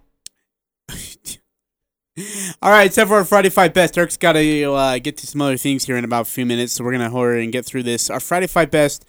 Five best Aggie coaches in year number one of their coaching stint at Utah State. We had a couple texts come through. We're going to get through those first. Uh, 4086, John Ralston, Tony Knapp, Chuck Mills, Phil Krueger, Bruce Snyder. If you want to add Matt Wells and Gary Anderson as well. 9315 uh, says, uh, I'm just guessing, but I bet you it's Matt Wells. Fair enough. Okay. Matt Wells is a good guess. I like Matt. I think he did a great job, actually. All right, uh, Eric, who is your number five? All right, number five on my Friday Five Best. Uh, I've got Gary Anderson. Now, in his first year, he only went four and eight. Okay. And his teams did uh, get outscored 349 to 408 that year. Uh, that was 2009. I want to make that clear because it's his first year at Utah State. Okay. But what he did in that year was not so much reflected in the wins and losses, but what was changed in the culture and attitude and perception of Utah State football. He was starting a big culture change in Logan that has really helped the program since then. He turned things around in a way that helped Utah State get into the Mountain West Conference. Had it not been for Gary Anderson at his time in Logan, Utah State could have very well still been in the WAC. But his first year, yes, the wins and losses, they weren't great.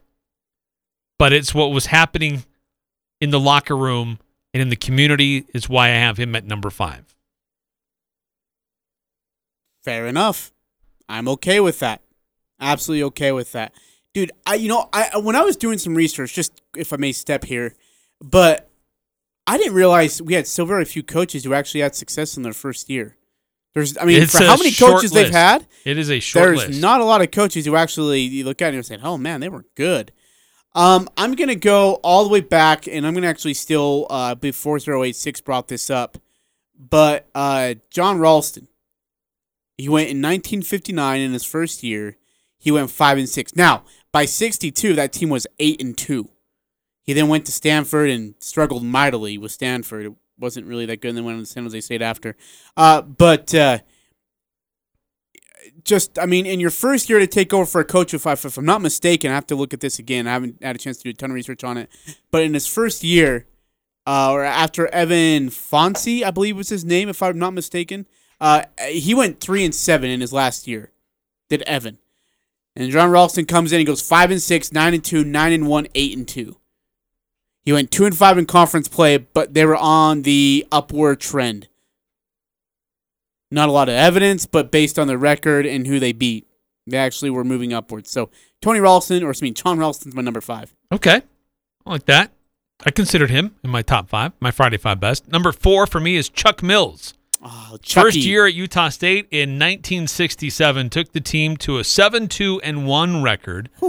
Uh, wins over West Texas State, Memphis Pacific, BYU, Montana, Utah, San Diego State. The tie was with Wichita State. They did lose to New Mexico State and Colorado State. Um, but uh, a, a good, well balanced team and uh, 7 2 and 1 in his first year at Utah State. That's impressive. uh, hey, was there a Chuck Shelton too that coached at one point? Yeah, yep, Okay. Absolutely. I, I'm, I nearly got the two confused. I'm not going to lie to you. Uh, okay, my number uh, four is Tony Knapp. Now he left Pittsburgh to become an assistant under uh, John Ralston in '59, uh, and then in fact Merlin Olsen. He's a big reason why uh, he was as good as he was is because of Tony Knapp. So then he went 26 and three in his final three years at Utah State, but in his first year at Utah State, they were a solid eight and two on the season.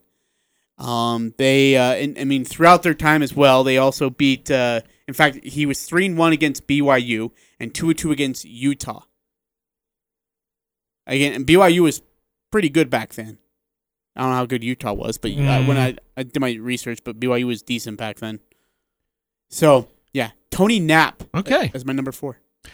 I have Tony Knapp as my number three on my Friday Five Best uh, for a lot of the reasons you detailed.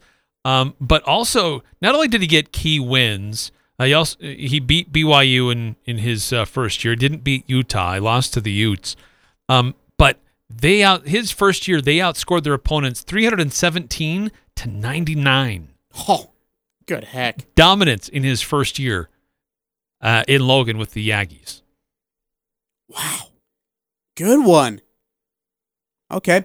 Uh, my number three is going to be Chuck Mills. I just flip flop that. Uh, seven, two, and one in his first year at Utah State. Uh, you already mentioned the big wins he got over BYU in Utah. Uh, and and if if I remember right, I've never met the guy. I met Chuck Shelton. I didn't meet Chuck Mills, but I heard he was a super super good dude too. Just off the field, he was really kind and good with people. He and he had a coaching career. Like he was in Chicago Mount Carmel in, in fifty one, Citrus JC in fifty six, Indiana State from sixty two and sixty three, Arizona in sixty five, Kansas City Chiefs as an assistant in sixty six. Came back to Utah State or came to Utah State for in sixty seven. Then went to Wake Forest, Southern Oregon, and Coast Guard. I don't know what Coast Guard is, but yeah. Yeah. Well, you don't know what the Coast Guard is? No. You didn't know they had a football team? Uh-uh. I didn't know the Coast Guard had a football team either. Yeah. When I just looked at that, I was like, that's got to be a mistake, but maybe not. Uh, number two on my Friday Five Best Utah State head football coaches in their first year, E. Lowell Romney. Uh, he went five and two in 1919. And this is kind of significant because the year before, 1918, they didn't have any games. There were no Utah State football games in 1918. The reason? War and influenza. What? Spanish flu. It was a coronavirus type of year. They shut down football that year. And so the following year, he comes back in his first year as a head coach at Utah State, goes five and two.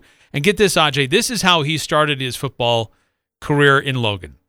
136 to 0 over Idaho State, followed by a 47 to nothing blowout of Montana. They've got to be better. You got to be better offensively. Two games as a head coach, he outscores his opponents 183 to 0. Of course, he went on to have a very long and successful career, uh, really establishing Utah State football.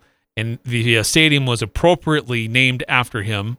It's too bad there's still not a little bit more of a presence of his name on that building, but still, Lowell Romney, uh, number two in uh, my Friday five best of Aggie coaches in their first year. Dude, that's a good little history. Like, you know who we should have had on for this thing? Honestly, we should have had uh, Al Lewis. Kind of a shame we didn't ask him. Al was, dude. Al could give you so many history lessons on this. Or Craig Hislop. Oh, dude, Hislop would have been great Yeah. too. I love Craig Hislop. Okay, all right. So uh, I was debating, and I I was trying to find reasons to put him here, but I couldn't ignore it, and I, and I do it more so because of what you said at the number five spot of Gary Anderson. Like we, if anybody knows how miserable Utah State football was, it's you because you were helping cover the Aggies. It's Al Lewis. It's Craig Hislop. I mean, just how atrocious things were, especially after Brent Guy came and things were a disaster. Before him, Mick Dennehy, not great, right? Uh, Just then- a skosh below mediocre. Never above. Yeah. Always just a little below. And then you had uh, who was it? Dave Arslanian. Before that, he wasn't good. Uh, he went four and seven in his two years. Yeah. Gary Anderson. I, I love what you said, and I was, I mean, I hope it, it, it reams well with with number two, but I've heard stories about the first uh, term Gary Anderson, and how amazing he was with people, the media, with players, his energy. I still remember sitting here in the studio with you guys when they beat Utah in overtime and listening to Al Lewis's call on that game was like one of the coolest things. It still gives me chills thinking about it. And it's so unfortunate that I haven't, I didn't appreciate it or have the time or at least the knowledge to appreciate Gary Anderson like I should have. Uh, and I know, like you said, he went four and eight in his first two years, or four and nine, or four, no, something four and eight, Four and eight. in his first two years. But man, did it just escalate quickly after that, right? Bowl games, like we're going to the Boise Idaho Potato Bowl, which back then we were like, oh my gosh, we're in the Fiesta Bowl. We did it. It's a bowl game. Guys, BCS, baby. I mean, but it was awesome. It was it was a great feeling for, for Aggie fans and for us as a media. Um, obviously, term two did not go as well, not even close. But I don't think Gary Anderson's ever going to get enough credit for what he did in his first stint with the Aggies and putting it back on the map. Right. I, I hope that the, the his legacy of what he did to Utah State football and changed its trajectory. I hope it's not too tarnished by his second stint. And nor should it be, by the way. I mean, it wasn't it wasn't great. First year wasn't bad. The second year was bad. yeah, oh, second year was horrible. It was bad. Yeah. It was really bad. Oh, it was a disaster. But I, I hope people don't focus too much on that. Yeah. And give him the credit that is due for how he changed things in Logan. Yeah, For football. for the better. Became Absolutely. a football town. Yep. Because of Gary Anderson. Yep, absolutely. Uh, number one, I'm sure is going to be the same for both of us. Uh, we haven't mentioned his name yet. I mean, it's hard to argue anything other than Matt Wells. Yes, he was given a, a silver platter that was full of the most delicious food you could imagine for him to play with. But at the same time, it is easy to screw that up too. We've seen that. It is easy to like, hey, here is a turkey that is prime and roasted well, fresh potatoes and vegetables and fruit, and then you're carrying it back to your desk and then you drop it all and it spills all over the floor. It's possible that can happen, as you said. We've seen it before. Yeah, went nine and five in 2013. Ah. In his first year as a head coach, uh, period. He had no previous head coaching experience. Um, but wins over Air Force, Weber State, San Jose, New Mexico, Hawaii, UNLV, Colorado State, and Wyoming. Went to the conference championship game. Utah State hasn't been back since then. Uh, they, they went to a bowl game, beat a top 25 team in the bowl game, um, and a very solid team. Yeah.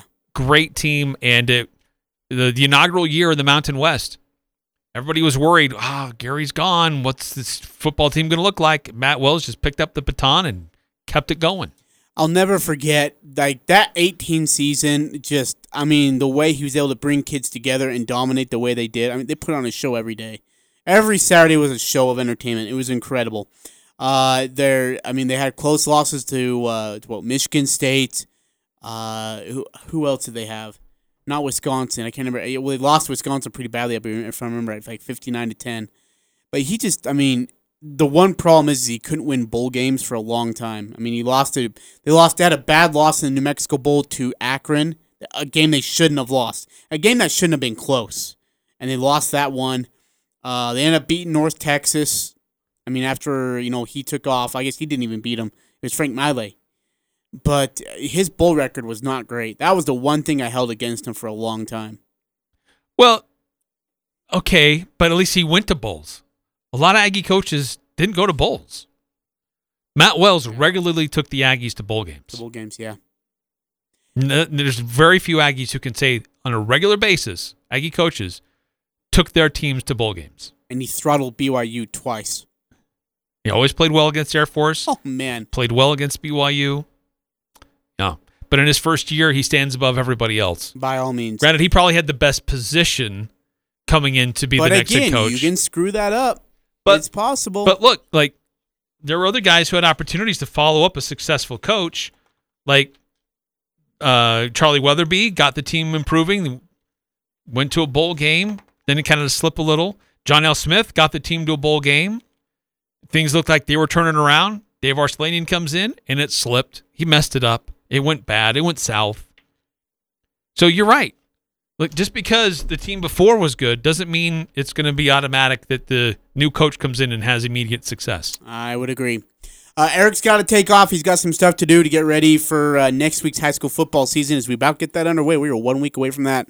Believe it or not. Uh, stick around with me. I'm gonna we're gonna play uh, the audio from Banda, Coach Banda, the defensive coordinator. You're gonna hear from Andre Grayson Jr. as well.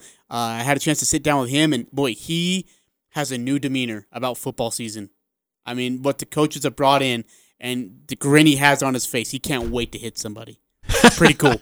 All right, awesome. gonna that much more here. on About how like I feel about you when you mess with the phone system here in okay, the office. I didn't touch the dang phone system.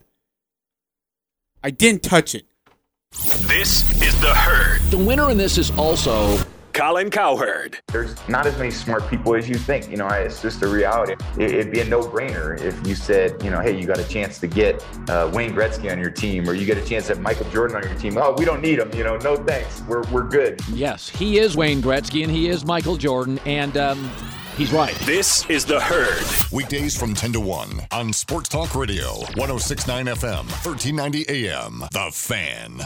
Bright green cars, that's the only thing you need to remember as you're driving down Main Street in Logan looking for Jarek's Fine Jewelry. Hi, this is Jarek. We have a lot of people comment on the bright green cars outside, and some even talk about the building, but the overwhelming responses come when they step inside. Jarek's showroom was created to offer an intimate, romantic setting for couples to enjoy their ring buying experience. Everyone is treated like a friend with no price negotiation needed. Make your engagement special. Make it Jarek's. Come see us at 930 North Main in Logan. Just look for the bright green cars. And the winner is Daryl's Appliance in beautiful downtown Benson, voted best appliance dealer in northern Utah. This is Jay at Daryl's Appliance. We sincerely thank you, Cache Valley, for your vote. We want to share more great news by introducing the newest member of our Scratch and Dent family, Whirlpool. That's right, we now carry Whirlpool made appliances at scratch and dent prices, always backed by our exclusive two year warranty and our famous Daryl service team. Come check us out today. Daryl's West on Airport Road. We all have items in our homes that can be recycled old aluminum cans, aluminum siding, car batteries, electrical cords, plumbing fixtures, and dozens of other things. Did you know if Americans recycled just one tenth of their newspapers, it would save 25 million trees this year? Recycling is easy at Valley Recycling. Take in your metals, even if you're not sure what they are. They'll take what they can and pay you for it. Valley Recycling pays cash for old cars and other scrap metal. That's why they say when you go green, you get green at Valley Recycling, 145 North 10th West in Logan. The Aggies are number one here. The Full Court Press. Connect with us on Facebook, Twitter, and online at 1069thefan.com.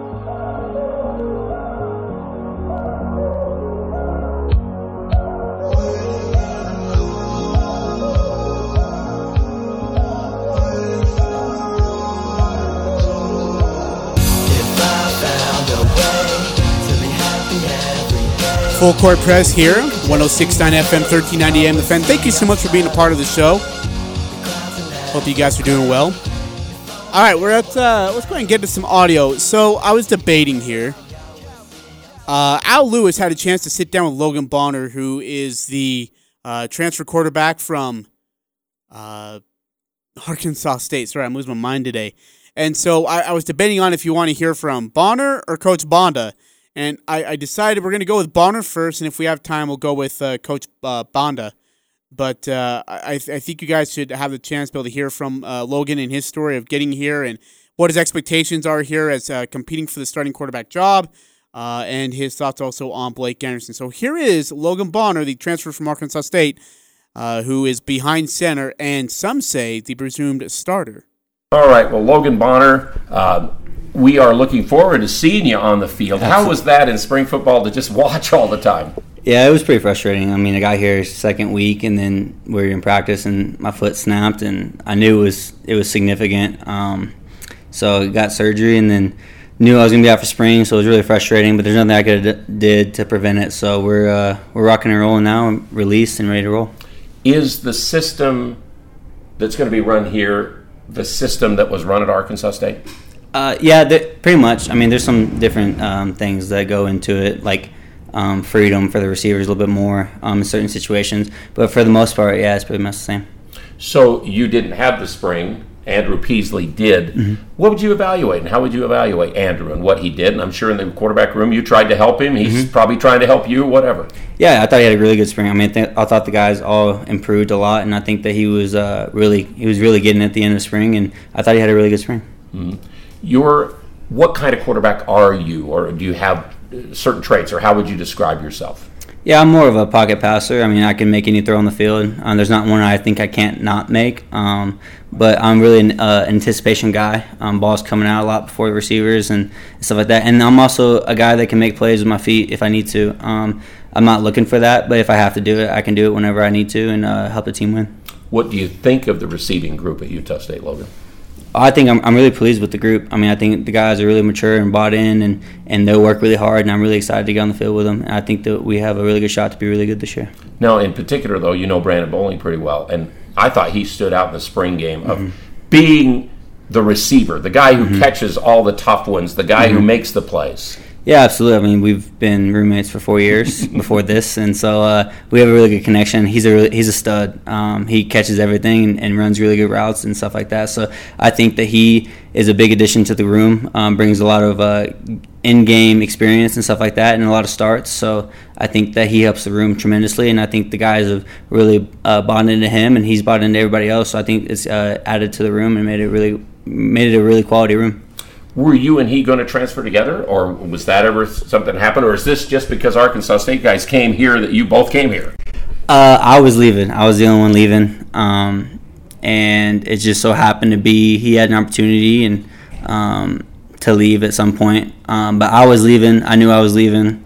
Um, I didn't tell anybody. Um, I just finished the season with my guys that I love over there, and uh, and then I had an opportunity to come here, and then I committed, and then um, he thought about leaving, and it, it ended up working out. So uh, we didn't plan that. Uh, I was le- he was going to stay his senior year there, or his COVID year there, and uh, and I was going to leave. It was the best opportunity for me, um, and stuff like that. But it ended up working out. hmm In the meantime, you can probably tell us about Coach Anderson, Mhm. about some of these other coaches a little bit more than maybe some of us know. What do you have to say about them?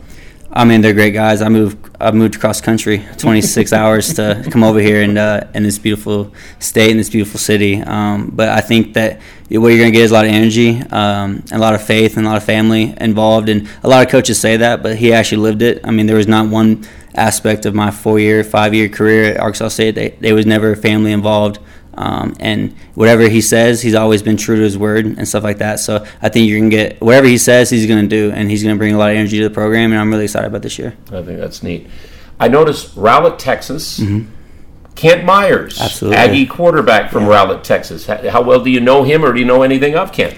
Yeah, we grew up together. Um, he was a couple years older than me. Um, he went to my rival high school, um, Sachse, and I was a sophomore starting, and he was a senior, and he was committed here, and uh, we played against each other. He, he got the better of me that day. Um, but once he left, we, we didn't lose to them ever again. But uh, no, he's a good dude. He I talked to him a lot about coming here, um, and he said it was a great place, and he uh, was really excited for me. I just talked to him today actually, and uh, he wished me luck, and he said he can't uh, wait to be back. I know he's going to come to one of the games this year. So, uh, but we grew up together. We've known each other since we were seven, eight years old. Um, played in the same little pee wee league um, and stuff like that. So I've known his parents. I've known him forever.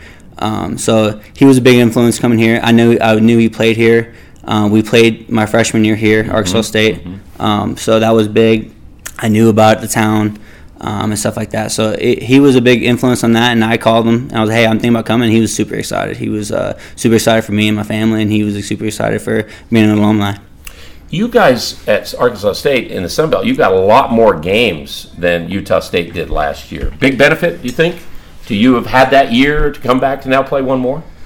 Yeah, um, I actually have two more years Yeah, to play. okay, still yeah, um, so but yeah, it was a little different. Being out here, you notice real fast that um, the different states have different rules and, and different uh, conferences has different rules. So like we really didn't change much. We had a whole summer off season. I mean, we finished our spring ball. We had a whole summer off season. We had a whole fall camp, and we had an 11 game schedule. Um, we were I think the one of like four teams in the country that played the whole schedule. We had one cancellation.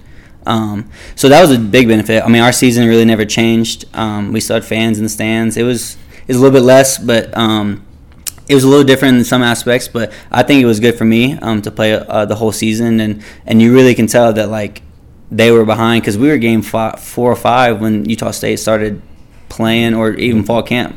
So it was a little different. Um, but I, I thought it was really good for me and Brandon to play uh, the whole season and stuff like that, and we got a lot of experience, and then got it really just a free year out of it. So I, I'm not complaining at all. Because you were coming back from a year where you've been the starter and got hurt, Mhm. right? The year before. So you probably needed that or really wanted that. Absolutely. I mean, I uh, I played the first four games, and then I tore a ligament in my thumb, had surgery, um, and then so I got a medical from that, and then I set out 2019, which I was really bummed about. I waited my turn behind a offense two-time offensive player of the year, and I I was ready, and we were playing really well, and Um, it just happened to get hurt, and things didn't happen go my way. But uh, I was really excited about the 2020 year. I was really hoping we were going to play.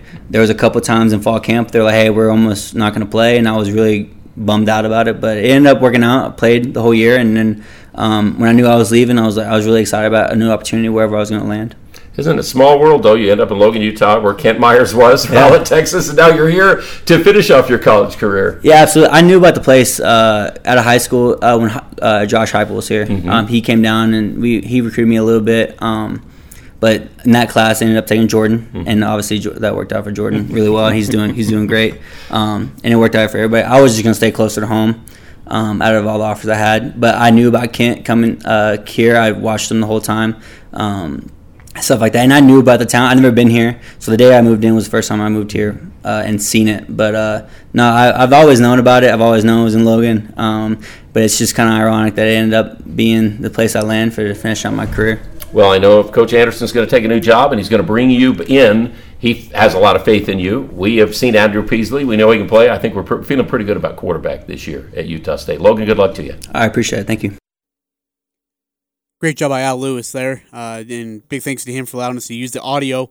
Uh, that is Logan Bonner, transfer quarterback from Arkansas State, looking to compete for the starting job for this fall against Washington State on the season opener, September 4th. We'll take a break. We'll come back. You'll hear from the other side of the uh, football, and that's going to be Andre Grayson Jr. We'll get to Banda hopefully maybe on Monday if we have any audio for him.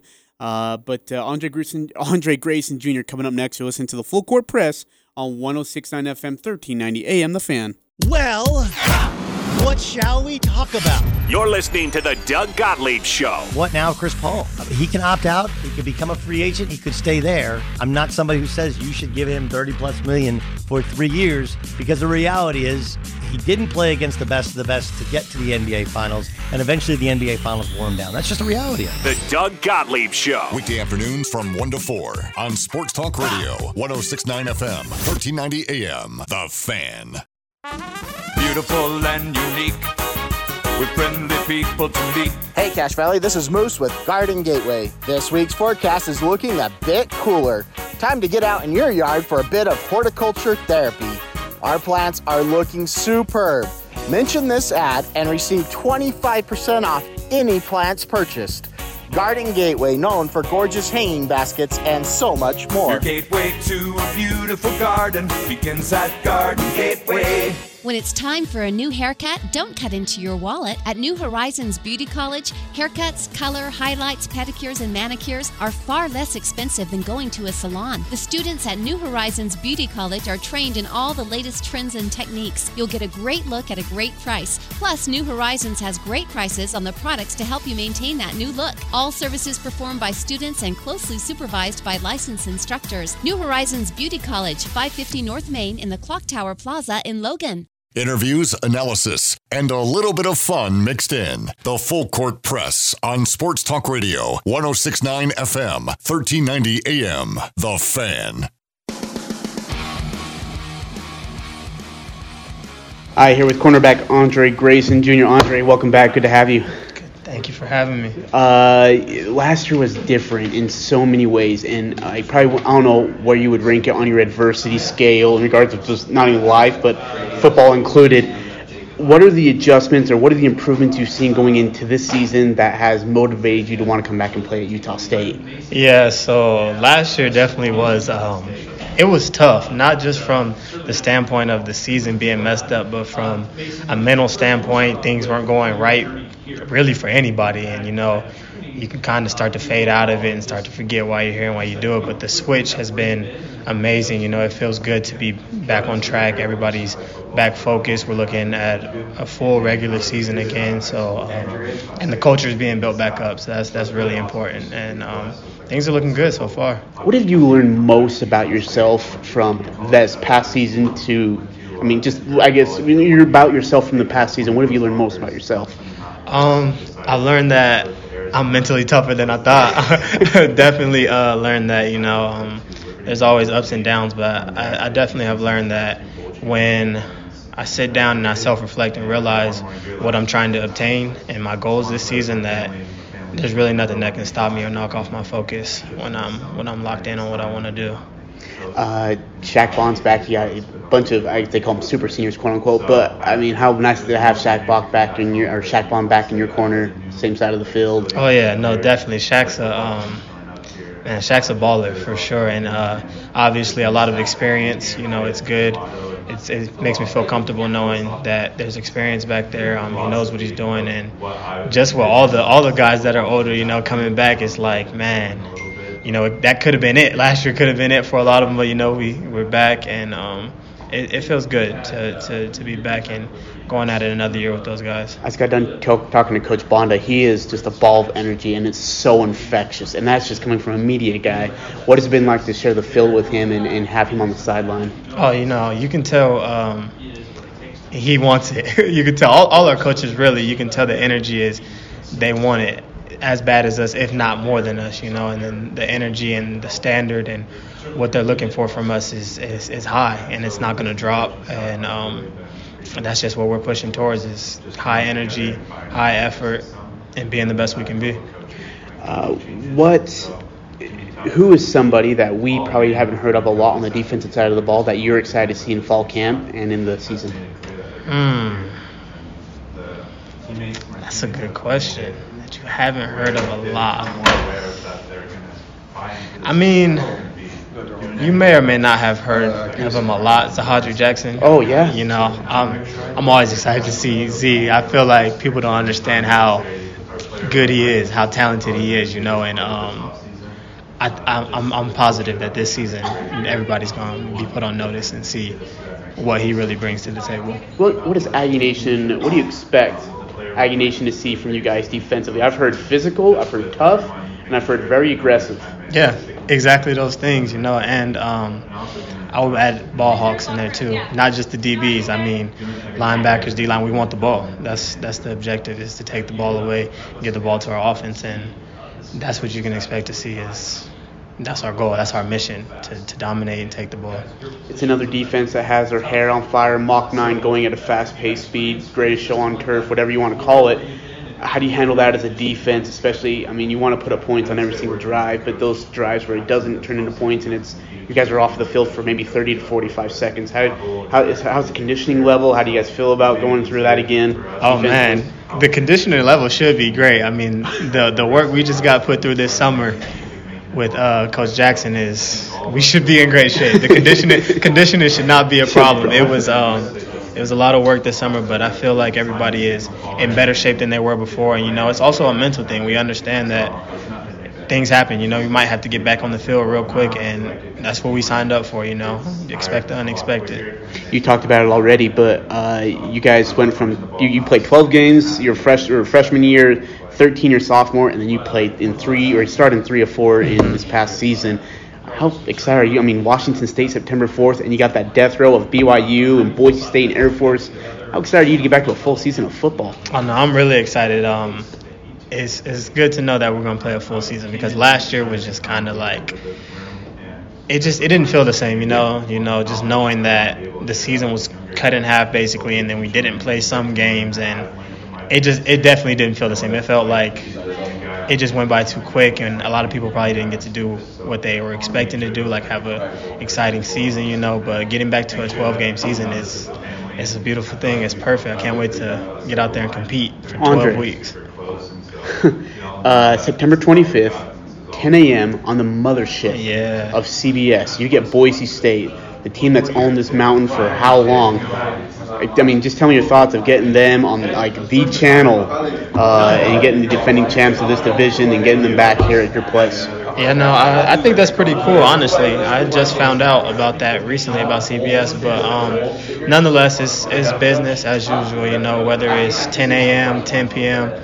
You know, with the early start, we got to wake up and get after it quick. You know, everybody has to wake up and be be ready to go because we know they're gonna come out and be ready to go. And you know, it's just another day, another day of business. We'll be prepared and ready to do what we have to do. Andre, I look forward to seeing you out in the field. again. I can't wait to see you put some helmets on people's pads, man. I appreciate uh, I Look forward to seeing you. Stay healthy, stay well. Good luck this season.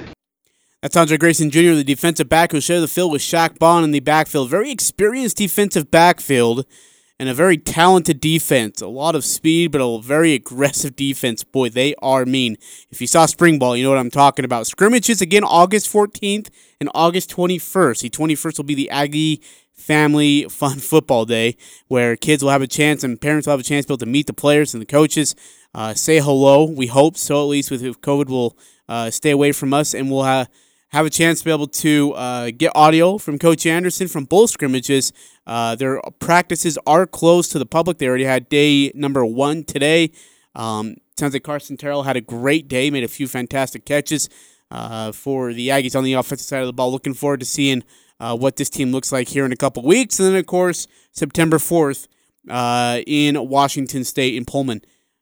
All right, uh, I had a text come in from 2305. Sorry I had to leave your broadcast for a while, but I was listening when you were talking about coaches. Could you tell me what Matt Wells' record is at Texas Tech right now? Currently, he is 4 and 8. I got to make sure I have this right now. I just took it out too. Uh, he is currently. Golly, now you ask me, and I don't even have it really here with me. There we go. Uh, 8 and 14. I've about said 4 and 18. Not giving him enough credit. He is 8 and 14 Overall, he is 5 and 13 in conference play. It's a tough conference. Uh, it was, at least. So, uh, it was at one point, but now with Texas and Oklahoma leaving, maybe it gives them a chance to be able to compete for that Big 12 championship. Uh, depending if they can add teams in, that's still a uh, swirling mystery of what that team is going to look like. Team USA, France tonight, 10:30 or excuse me, 8:30 on NBC for the uh, gold medal. Keys to the game: Kevin Durant's got to have 40. Devin Booker's got to have 20. Khris Middleton's got to have 15. Uh, Rudy Gobert's got to have less than three blocks. I'm hoping Team USA wins. I'm, I will not be ashamed if France wins and uh, Rudy Gobert gets a gold medal, but I'm rooting, rooting for Team USA. Would love to see how they do. Uh, when we come back on Monday, we will uh, recap the weekend, which includes, of course, uh, the uh, Olympics as they will have their closing ceremonies. who will have the most medals, including gold medals. We'll also look at the baseball weekend itself and we'll continue to update you on Utah State Aggie football. For now, enjoy your weekend. We'll talk to you then.